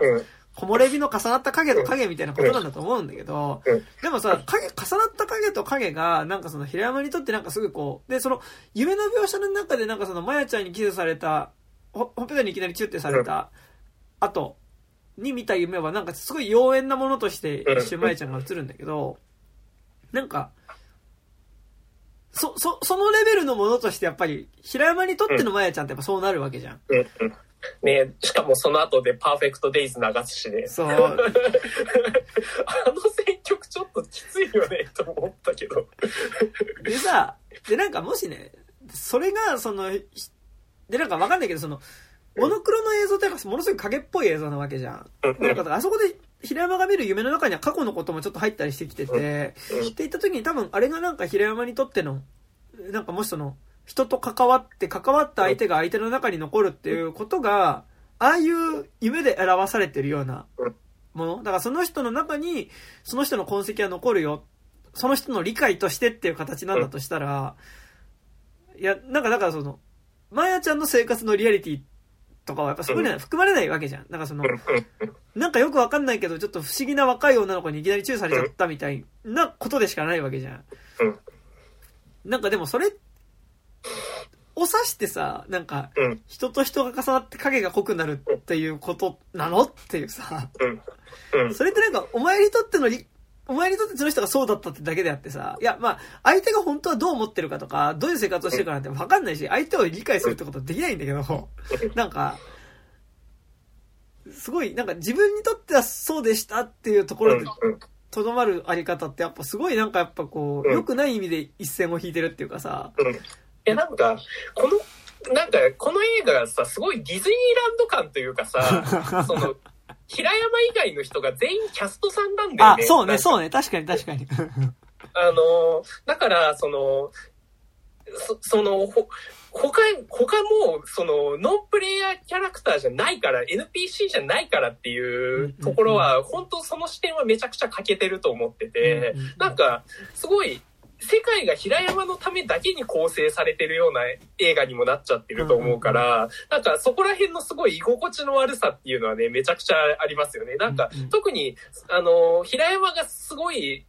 女性受けするところとかは、なんか特にその感じみたいなのをすごい感じるし、なんかすごいお客様としてこの世界にいるというか、なんかそれはね、なんかすごいむずがゆいところでありますよね、この映画の。なんか僕は僕の世界っていうものの中にある程度閉じこもりながら関わるから、っていう感じだと思うの、それって。なんか、完全に閉じこもってるわけではないんだけど、やっぱりこう、ある程度こうなんか自分の領域みたいなところからは、踏み込まない関わり方をするから、向こうも踏み込まないでほしいみたいなとこだとは思ってて、なんか、だからこそなんかこう、疲れずに多分平山は、入れる。でもなんか、と同時にすごい人と関わりたいっていう思いもあるんだなっていうのが、だからその村沢和人の描写の中で出てきはするんだけど、でもなんかやっぱ、だし、そのあり方の先にあるのってやっぱり孤独な死だったりとかすると思うし、なんか、いや、もしその孤独な死だったとしても彼が生きてる間には、その、彼の目線から見た豊かさはあるんだみたいなことはあるのかもしれないけど、例えばね、それはね、平山がこう孤独死をして、その平山のアパートの中に入ったメイのニコちゃんが平山が撮った写真、木漏れ日の写真を見つけて、ああ、彼にとっては辛いだけの人生じゃなかったんだなっていうのは納得の仕方とかするような、後日談とか全然作れると思うけど、でもなんかやっぱり、なんか、それ、でなんかある意味さ、なんだろう、ゼロの未来とかに近いラストっていうかさ、ともちょっと近いっていうか、なんかもう、ある意味ちょっとこう自分の中に閉じこもって、完全にそうでもないんだけど、でもなんかそのキワキワのとこだなっていう気もするからさ、なんか、そうなんだよね。それを指してパーフェクトデイズと言いますかみたいなね。そうなんだよね。やっぱ、なんか、やっぱ、何が自由なのかみたいなのってやっぱめちゃくちゃすごい考えなきゃいけない気はしてて、まあ資本主義社会って基本的には全てが、建前上全て自由なわけじゃないですか。で、その中で一人一人が選択して幸福をつかみ取るっていう意味では確かに自由ってそうかもしれないんだけど、果たしてその自由って本当になんだろう、幸福なのかなみたいなっていうことはなんかすごい考え、そこへの欲望みたいなのってめちゃくちゃ考えないといけない気がしてて、だから平山って選択したから幸福なのかとかっていう、まあ別に全然なんだろう、清掃の仕事してる自体は別に全然問わないし、なんかその意味では全然平山って幸福だとは思うんだけど、果たしてその中でなんて言うんだろうな、なんか本来資本主義的な幸福感と平山の幸福感って真っ向から対立するものじゃないですか。基本的には金が稼ぐのが第一っていう世の中で、金稼がなくてもいいじゃんっていう平山の幸福感っていうのは基本的には真逆だと思うんだけど、なんかそれをなんていうかポエジーに語ることによってなんか巧妙になんて言うんだろう、資本主義的な道徳感とまあ、資本主義というか新自由主義的なその観念、自由の観念と実は資本主義的でない幸福感って実は合うんですよみたいな、多分現実でやるとそれって貧困でしかないと思うから、めちゃくちゃこの映画ってだからそこをすごい写実的に語ってるっていうのが本当にずるいよなっていうか感じはしますよね。そうなんだよね。ちょっと一瞬トイレ行ってきて大丈夫です大丈夫です。ちょっと一瞬止めます、ごめんなさい。はい、ちょっとすみません、ちょっと寒いとねトイレ近くなっちゃってね、すみません、ね、そうですねなんですけど、そうでなんかやっぱそれはすごいさ、その平山の生き方ってのがやっぱある種、消費的な生き方とはね、真逆っていうことを描いてると思うんだけど、描いてるっていうか、まあなんかそういうで、なんかなんだろうな、一応その多分平山のそのたくさん稼いでっていう生き方には背を向けて選んだのが清掃員だっていう体でもあるじゃん。でなんかねすごいなんか思い出したのがなんか前川司っていう人が書いた大東京貧乏生活マニュアルっていうこれなんかバブル前ギリバブル初期ぐらいの東京を舞台になんかこうバブル初期ぐらいなのかな、なんか80年代とかの東京を舞台にその就職しないでずっとこう日雇いのバイトとかなんかこう商店街の人から頼まれたバイトとかだけをしてなんかこうアパート暮らしをしているその男の20代後半かなの男の人の日々の日常を描いている、まあ、短編漫画で、まあ、好きなんですけど、なんか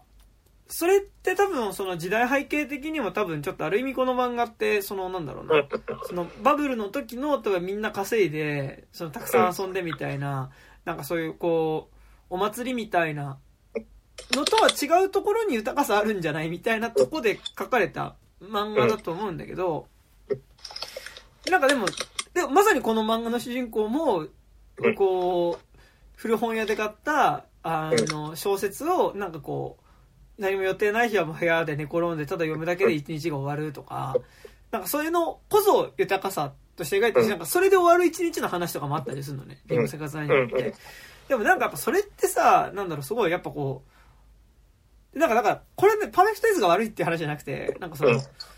でもそれが豊かさだなっていう風に描けてたのってやっぱりそもそもの社会自体が豊かだったから、それってなんかやっぱり描けてたものでなんか基本的にねこの平山の生活となんか貧乏生活マニュアルの主人公の生活ってあんま変わんないのよ本当に。なんかまあこの貧乏生活マニアの主人公のコウタくんは、まあ、いろんなバイトやるから、同じ清掃のバイトの中の、話じゃないんだけど、でもなんか、でも基本的にやっぱりこう、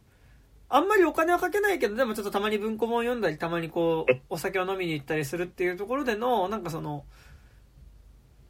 そこに豊かさがあるみたいなところであるんだけど、でもなんかやっぱこれがさ、なんか今の社会で見るとやっぱりそもそも貧乏生活マニュアル的な生活の仕方もこれめっちゃ金かかるじゃんになるの今見るとね。でもそれってやっぱり社会自体が貧しくなってるからだと思う。なんかっていう問題も同時にあると思う。なんかパーフェクトデイズもなんかじゃあ平山の生活が贅沢かっていうとそうではないんだけど、でもやっぱりもうなんかそれすらもなんかやっぱりこう実際の貧しさのリアリティとは違うものになっちゃってるっていうこともそこにはある気がする。いやなんかだから仕事終わってさ帰りに一杯飲みに行くぐらいのさ、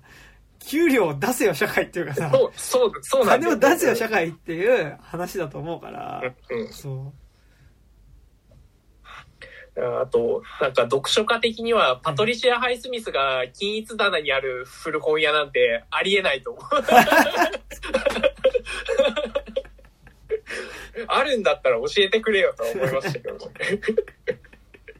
ね。あそこで持っててレジのおばちがパトリシア・ハイスミスって言ってさ、あ、これ値段間違えてたわって言って。張り替えられてしまう。うん、あんな均一棚がいい古本屋なんて多分存在しないからね。興味ブックオフですらね、あの値段結構ちゃんとついてたりしますから、うん、そうです。ブックオフの方が逆に高かったりしますからね、本当に。そういうとこですよ本当に、うん、まあなんかなんだろうね。でも今回一応そのさ、うん、共同脚本じゃん。なんかその、うんうん、あの共同脚本がまたちょっとしんどいんだよね。うん、あのオリンピックのロゴの審査員とかやってた人なんだよね。そうそうそう。電通マンですからね。なんか地獄のまあだからビム・ベンダースがなんかなんだろう、なんか一瞬そのやっぱなんかあの2000年代ぐらいの映画が東京っぽいなと思ってて、描写が。うんうんうん。あの2000年代ぐらいの海外の監督が撮った東京の映画だからなんかその。東京ってあの豚汁のところがやった短編たあの、うん、豚汁のところレオスカラックスとか、うん、あともう一人だっけかな、3人でやってた短編のやつとか、それこそジャムシとかだった気するな。しようかな。いやジャムシじゃなかった気がする。レオスカラックスと豚汁、うん、のとは覚えてるね。あと椅子になっちゃうやつを誰監督してんだっけな。まあなんかその感じとかと東京愛っていう映画とか、なんかどっちもその海外の監督が撮った日本東京舞台にした映画なんだけど、なんかちょっとそれに近い感じがなんかして、なんかなんだろう、だからそのどこも木造のアパートなんだけど、なんか木造のアパートに間接照明で、なんかそこにはちょっとこうすごい古着が好きそうななんか若者が暮らしていてみたいな感じで、なんかなんかちょっとその感じにがなんとなくするなって思いながら見てて、あ、なんかだからやっぱ海外住んでっていうと、なんか実際にさ、その毎日そこに暮らしてる人から見る街の東京って街の変化のさ解像度とさ、やっぱり違うじゃん海外から来てたとさ、だからかなと思ってたけどさ、あ、でも全然共同脚本入ってんじゃんと思って、なんかそれでこの解像度かいとは思って、うん、そうなんだよね。まあ、あとなんかこの映画見てさ、ジャームッシュのパターソンとかもやっぱ現地の人から見たらそうなのかなとかは思ったりもしたんだけど、まだパターソンってさ、まだここまで労働をポエティックなものとして描いてなかったと思うし、そのポエジーな部分は自分の書く詩っていう部分だけにフォーカスしてたと思うし、あとやっぱそことの対比、まあ対比的なまでには描いてないけど、日々のルーティンワークとしてのそのバスの運転手っていうのはやってたと思うけど、なんかここまでそのバスの運転中になんかめちゃくちゃポエティックになるみたいなのはやってなかったと思うし、なんかそこら辺のね、なんか絶妙なバランス感とか、あとやっぱパターソンには別にホームレス出てこなかったしっていうところもあるから。あるし、あとなんかこれは個人的な怨念というかの部分だと思うんだけど、ジャームッシュはまだパターソンの生活できると思うの。まだそのバスの運転手でたまに詩書きながらバスの運転手っていうのはジャームッシュはできると思うんだけど、ビム・ベンダースが清掃員しながら生活はできると思えないっていうのがなんか結構ヘイト、なんか個人的にはお前本当に本気でそれやってるっていう意味では、なんかねえ、だって脚本の電通マンの人とかもさ、マジでさ、本当にこれ思ってんだったらさ、まず辞める仕事、お前の今の仕事辞めるところから始めるのが正解なんじゃねえのかなっていうのはすごいなんか個人的には思って、別になんか思っても見ないことやってもいいと、作品化してもいいと思うけどさ、さすがにこれって自慢的すぎねっていうのはね、個人的にはありますよね。なんか今ちょっと誰か倒れた音したんでちょっと一瞬見てきます。はい、大丈夫です。あ、でも回しました。大丈夫だったか分かんないけどとりあえず大丈夫でした。はい。すいませんね。いえいえいえ。という感じで、なんでしたっけ。そう、何の話。そうそう、いや、なんかベンダースはちょっとこの平山の生活きつそうだなっていうの。それはね。でもなんかさ、やっぱりなんか実際にそれやってないとさ、なんかその仕事ってなんかそういうブルーカラーのそういうなんか単純な仕事とかってさ、なんか割と考え事とかする時間とかあったりさ、なんかこうなんだ、いや、俺あったんだけど、なんか普通に会社員サラリーマンで、まあ今、サラリーマンやってるけど、一番最初にサラリーマンやってた時とか、なんかこう、朝、こう、電車でさ、なんかこう、御苑の横とか通っていく時とか、なんか清掃してる人とかいたりするとさ、あ、なんか、こっちは今から会社、なんかぎゅうぎゅう詰めの電車で会社行って、なんかこう、あのオフィスの中で働かなきゃいけないけど、なんかあの人たちはなんか青空の下で、なんかこう、清掃をしていて、なんかこう、さぞ晴れやかな気持ちなんだろうなっていうかさ、でもなんか実際そんなことないじゃん。その、ブルーカラーの労働ってさ、実際やってみるとさ、本当に、多分なんか、だからホワイトカラーの仕事は楽だとかそういう話じゃなくて、なんかそれぞれできつさって全然違うじゃん。そう。だから、なんかその、でもなんかその、勝手になんかその背景として眺めてる時になんかそうなんだろうなっていう風に勝手にポエジーだったりとかなんか自由な自分みたいなものだったりをそこに投影してしまうっていうのはあるのはわかるけど、それをストレートにやったらあかんだろうと思う。そう実際そんなことないんだから。多分その点さ、多分カウリスマキは絶対ブルーやったことあるよねっていう取り方しかしないからさやってなくてもちゃんと取材はしてるよねっていうか、そう、って感じはするよね。なんかね、そうなんですよね。そうなんかわかる、なんかどっちもやったことあるからわかるけどそうね、本当に。そんなことはねないと思うんですよね。いやでもやっぱ本当になんかタイトルに誠実に撮るならやっぱさ、この映画自主制作じゃないとダメでしょとは思うんだよね。本当に平山的なあり方で自分たちも暮らしたいと思うんなら、自分たちがやっぱ普段からブルーカラー労働して、その日曜日とかに、まあ休日にみんなで集まって、みんなで持ち寄って、その映画撮るって、これなら、それは全然納得できるんだけど、現状そういう座組ではないから、それはやっぱなんか、作者の立場的になんか作品どうこう言うのも、まあちょっと抵抗感もあるけど、でもやっぱ、座組の部分もやっぱ、そこはね、作品絶対出るとは思うし、なんかそこら辺のねやっぱ気持ち悪さはすごいありますよ。なんかちょっとやっぱブルーカラーを使った童話みたいなところは童話ですね。そうなんか童話っていうかなんかなんだろうな、おとぎ話っていうかそういう感じはね、しますよね。でしかもなんかそれがやっぱブルーカラーのための話じゃなくて、そのどちらかというとブルーカラー以外のための癒しとして消費されてるっていう部分が結構きつい部分ではあって、なんかいやこの映画って見に行くかなと思ってなんか思っちゃって、なんかそこら辺もすごいやっぱいや、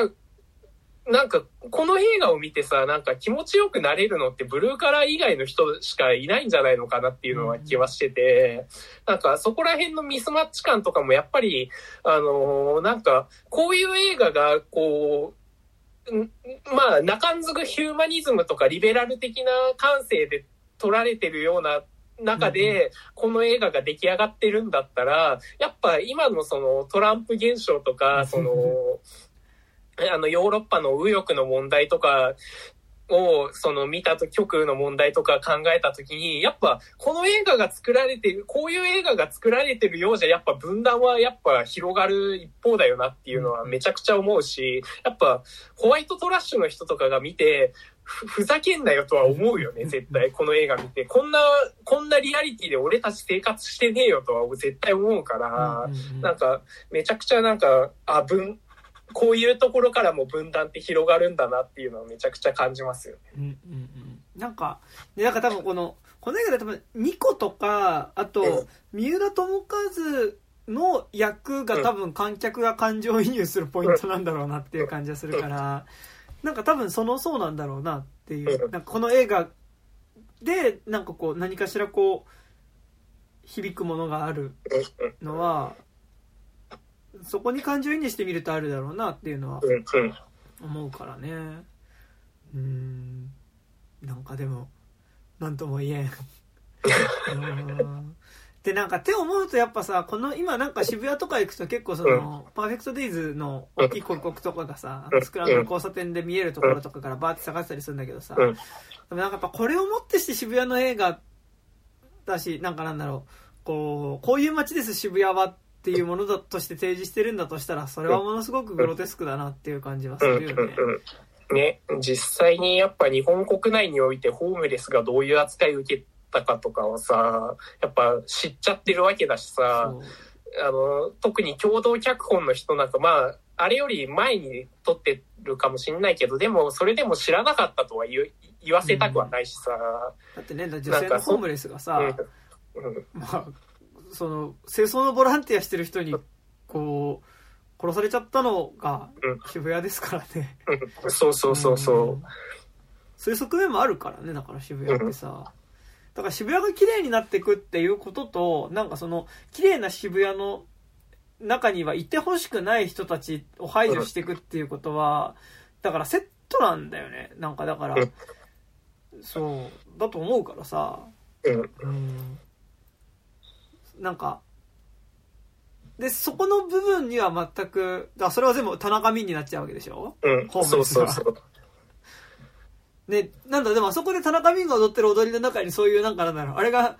怒りの踊りだったりするからなあの踊りがどうでしょうかなんかさすごいね、なんかだから、そこはねこうやっぱ実際の渋谷は知ってるし、渋谷で起こってることとかも知ってるからさ、で、今だから渋谷って本当に再開発してどんどんこうもう1ヶ月ごとぐらいになんか駅とかはさ、なんか作りが変わったりする勢いだけど、なんかやっぱそれってもともとあった渋谷と街が変わってっちゃうっていうことだし、それってやっぱりなんかやっぱ街全体が大きな商業施設になってってる感じがすごいするから、商業施設だったりとか、まあなんかその企業のビルとさ商業施設が混じって、まあなんか結構どこもそうなんだけどね最近ね、東京って。なんかでもそこでそこの中で最低限で働いてる人の話だしさね、なんかそれはこんな綺麗なものじゃないよねっていうか、なんなら木漏れ日とか言ってさ、なんか公園とか出てきてるけどさ、そういう再開発的な流れの中で公園だって全然木とか切られるわけだしさ、てかあとあれだよ、途中でさ平山が飲みに行ってるさ行き地下の飲み屋みたいなものだってさ、そういう再開発の中で消されていくものだからね。だってあれ下北とかだったらもうなくなってるよね。そうでもそれこそ2000年代のそういうさ、なんか海外の監督が撮ったなんかそのアルファベットの東京みたいな映画で出てよくだからそれ東京愛っていう映画下北中心に描いてるわけだけど、でもそこで出てきてるちょっと闇市みたいな飲み屋街とかってやっぱことごとく消えてるわけだからさ、そうやでエキゾチックジャパンとか思ってるけど、でも実際そのいいと思ってるそういうエキゾチックジャパン的な風景ってどんどんなくなってね、なんかあれじゃん、なんかそのなくした風景っぽい街並みを綺麗に再現したさテーマパークとかになってたりとかもさするわけじゃん。なんかそうですね、宮下パークのところのやつとかね、マジでいやほんとなんかグロマジグロいよね。てかそれで今度やっぱ宮下パークが出てこない映画だから。本当だよね。宮下パーク映せよって、ね。マジで。結局だから全部で多分宮下パーク的なものじゃないわけじゃん。だからその。そうなんだよね。でもいいと思ってるものはベンダースが。でも多分宮下パーク的なものになってっちゃうから、ベンダースお前が好きな東京ももうなくなるよ、こんな感じで映画だったらみたいな。そうなんだよね。そう気もするよね。そうって思いました。そうそう、あとなんかベンダースのオズ理解ってなんか意外と浅かったりするみたいなのをちょっと思ってしまったりもしてなんかお前本当になんかそのなんかオズ結構エキゾチック、まあ向こうの人だからしょうがないのかもしれないけどさ、なんかエキゾチック込みでオズ消費してた部分とかあったのかなとかは思って、なんかその辺もね、なんかちょっと悲しくなったというか、なんかカウリスマキとかはちゃんとなんか映画の文法的にオズの影響をなんかちゃんと噛み砕いてテーマ的にも入ってた気はするんだけど、なんかそれをなんかすげえなんか全的な、なんか東洋の全的なやつ込みでオズの映画見てたのかなって思うと、なんかちょっとすごい悲しくなったりもねする部分はあったし、なんか、なんかなんかそれこそなんかオズの映画とか、それこそさ古い映画とかへのリスペクトがあるんだったら、やっぱ途中のその夢のイメージショットみたいなのなんてさ全く必要ないわけだしさ、なんか。なんか何なのってはすごい思いましたねなんかなんだろう、でも多分3ヶ月後とか4ヶ月後に多分、パーフェクトデイと、デイズと枯葉の2本立てって絶対ある気するんだけど、どっかの映画で、早稲田松竹とかでありそうですよね。そうでもなんかやっぱね、そのやっぱどっちもね、なんか確かにそのブルーカラーのことを描いてるのだってやっぱ、オズの影響かっていうのはやっぱ両方とも公言してる監督って言った時に、やっぱなんかでもここまで違うかっていう感じ本当するよねそう、まあ、あとなんかこの豊かさみたいなのはやっぱ地獄を舞台にして、あ、まあでもさ、そもそもの企画がそうだから、そっか、渋谷区から言われてんだもんな、そうそうね。でもさ、映画の中ではさ、路上喫煙も路上飲酒もありなんだなって思ってあ、そうね、そうね何そのダブルスタンダードはって思いましたけどね。ね、なんかそれこそさ、喫煙場が狭くなっていくみたいなのもあるし、やっぱ渋谷きれいにしていくみたいなこととさ、やっぱセットでもあるわけだからね。そうそうそう。だからね、もうなんか本当今タバコ吸う友達と遊びに行くとさ、もうなんか喫茶店1個入るのとかでもさ、大変だしさ、なんか。この間なんか友達と吉祥寺でタバコ吸いたいってなって吸える場所あるって探して全然なくてさ、なんかもう結果としてなんかすごいビルの隙間みたいなところで吸うのに付き合ってさ、なんかタバコ吸ってるだけなんだけどもっとやばいもの吸ってるみたいな感じになってるもんね、なんか。ああ、はいはいはいはいはいそうっていうのはね、そうだからなんかもっとね、高橋頑張った方が良かったよ、この映画。本当だよね。なんかもう途中からさ、ぶっちゃけなんか役所工事にさ、神武さんをさ降臨させたくなった。あ、そうね、そうねあでそれで言うとさ、サミンとさ、なんか結構この映画の感想を見ててさ、なんか高橋がさ、10段階中10っすみたいなさ、なんか何でもランク付けするみたいなさ、なんかそのあり方と、そのまあ平山のあり方が全く違うみたいなことをね、だからそれをもって平山が素敵だみたいなことを言うんだけど、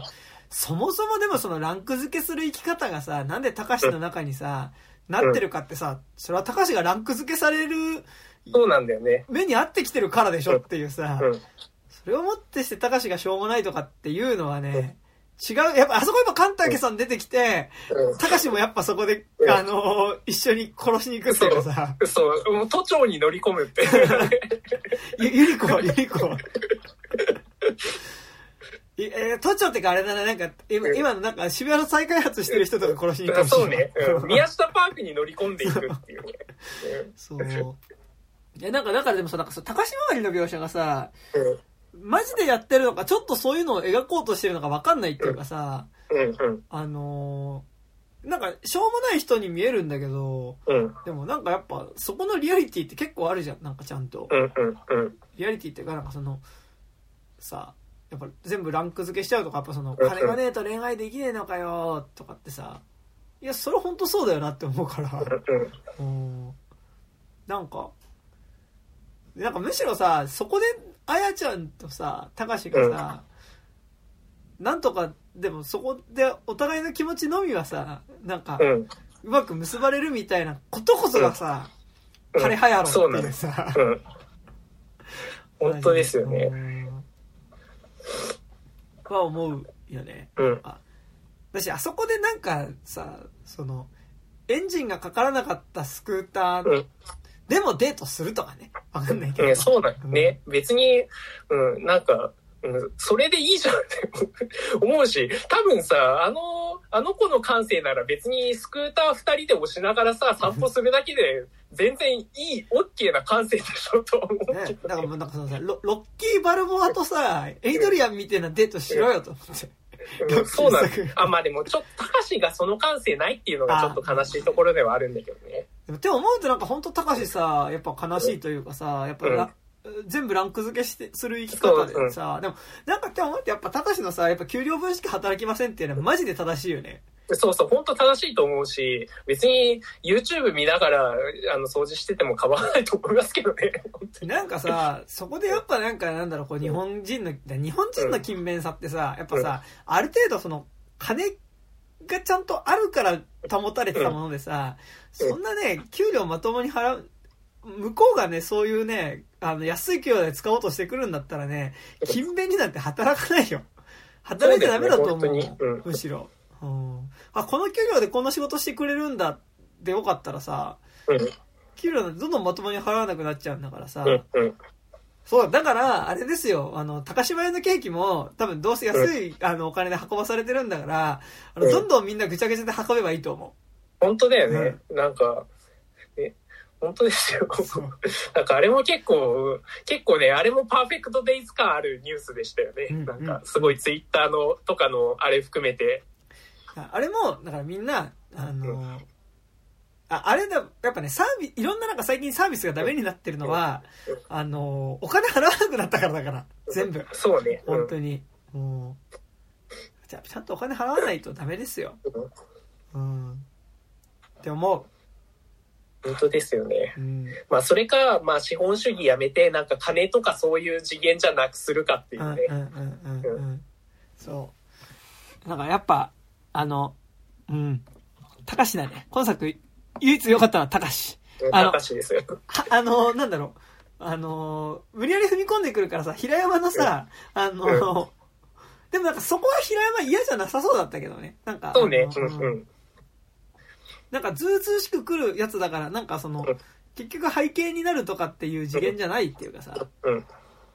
まあで結局、まあなんか、あっけなくその割にいなくなっちゃうとこではあるんだけどさ。でもなんかやっぱ、あそこで高志がいなくなっちゃったことに対してさ、多分その、急にすっぽかしやがってって怒りもあるだろうけど、多分ちょっと急にいなくなっちゃったことの悲しさへの怒りみたいなのも多分ある気はするからさ、やっぱりね、ああいうズケズケ行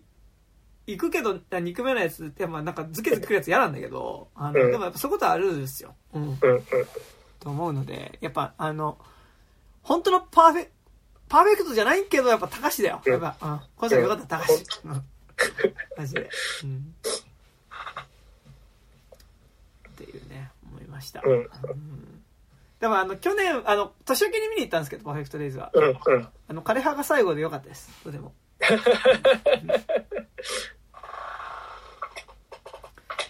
感じはね。なんか他選曲とかどうでした今回？あ、選曲はまあでもまあすごい、まあ個人的にはすごいわかるし、めっちゃ聞くジャンルだからさ。それをここで使うとかそこら辺はどうでした？なんか。あ、まあでもあれを仕事中に流されてたらマジでブチ切れてたかもしれない。でもなんかそのさ、毎日同じような日々に見えるけど、やっぱあそこでのその平山のさ、今日はどの曲をかけるかって選ぶっていうところの時点でさ、ある種なんかなんだろう、その平山にとっては常に毎日が新しい日であって、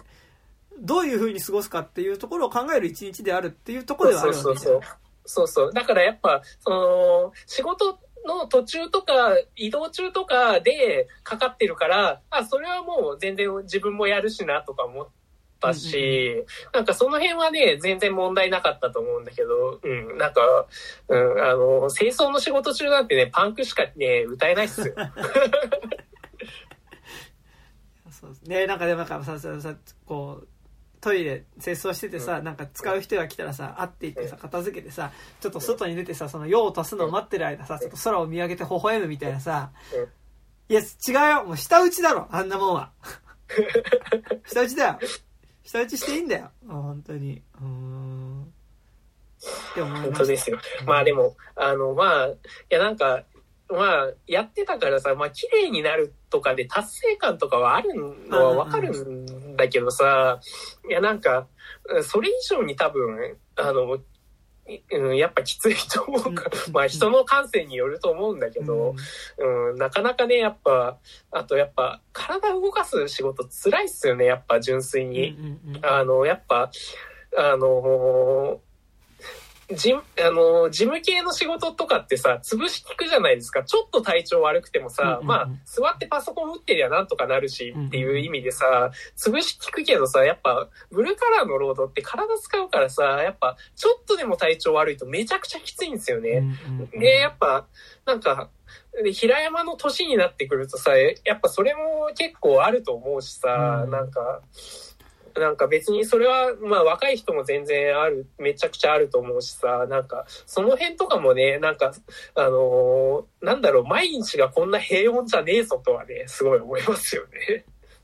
だってやっぱ冬は寒いしさ、基本的に夏は暑い仕事だからね。あと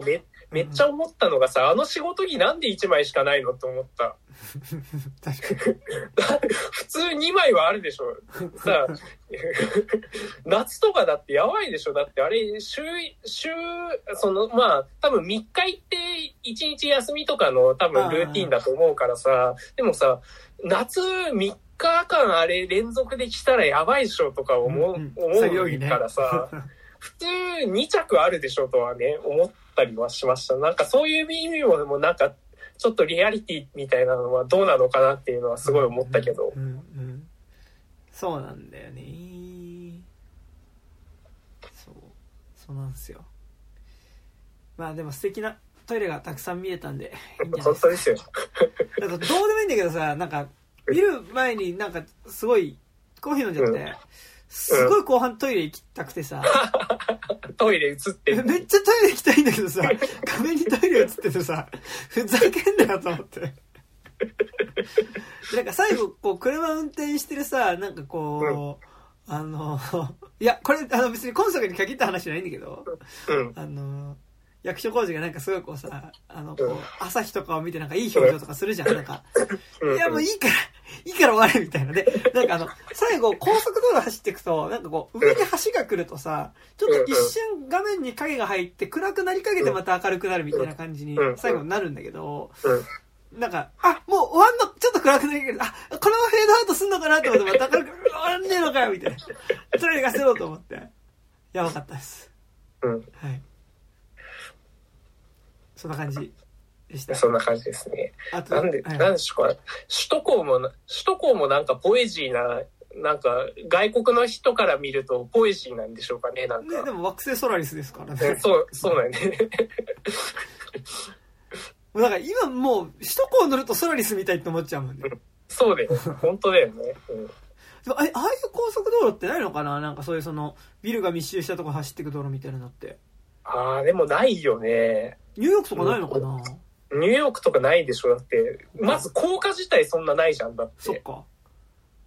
じゃあやっぱ海外から見るとあれはやっぱエキゾチックジャパンなんですな。未来とエキゾチックのなんていうか、あとどうでもいいけど僕見た回は岡田斗司夫がいましたね。同じ劇場。あ本当。何を思ったんでしょうか。吉祥寺のオデオンで見たんですけど、ね。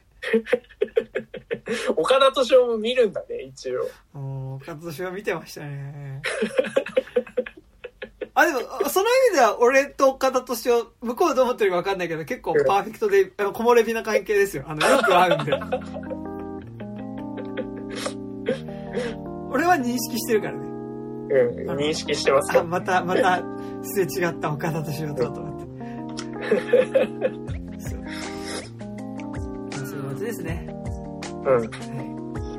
そんな感じですかね。はい、大丈夫です。はい、というわけで、じゃあ今年も、よろしくお願いします。よろしくお願いします。はい、じゃあ本日は私山田と高島でした。ありがとうございました。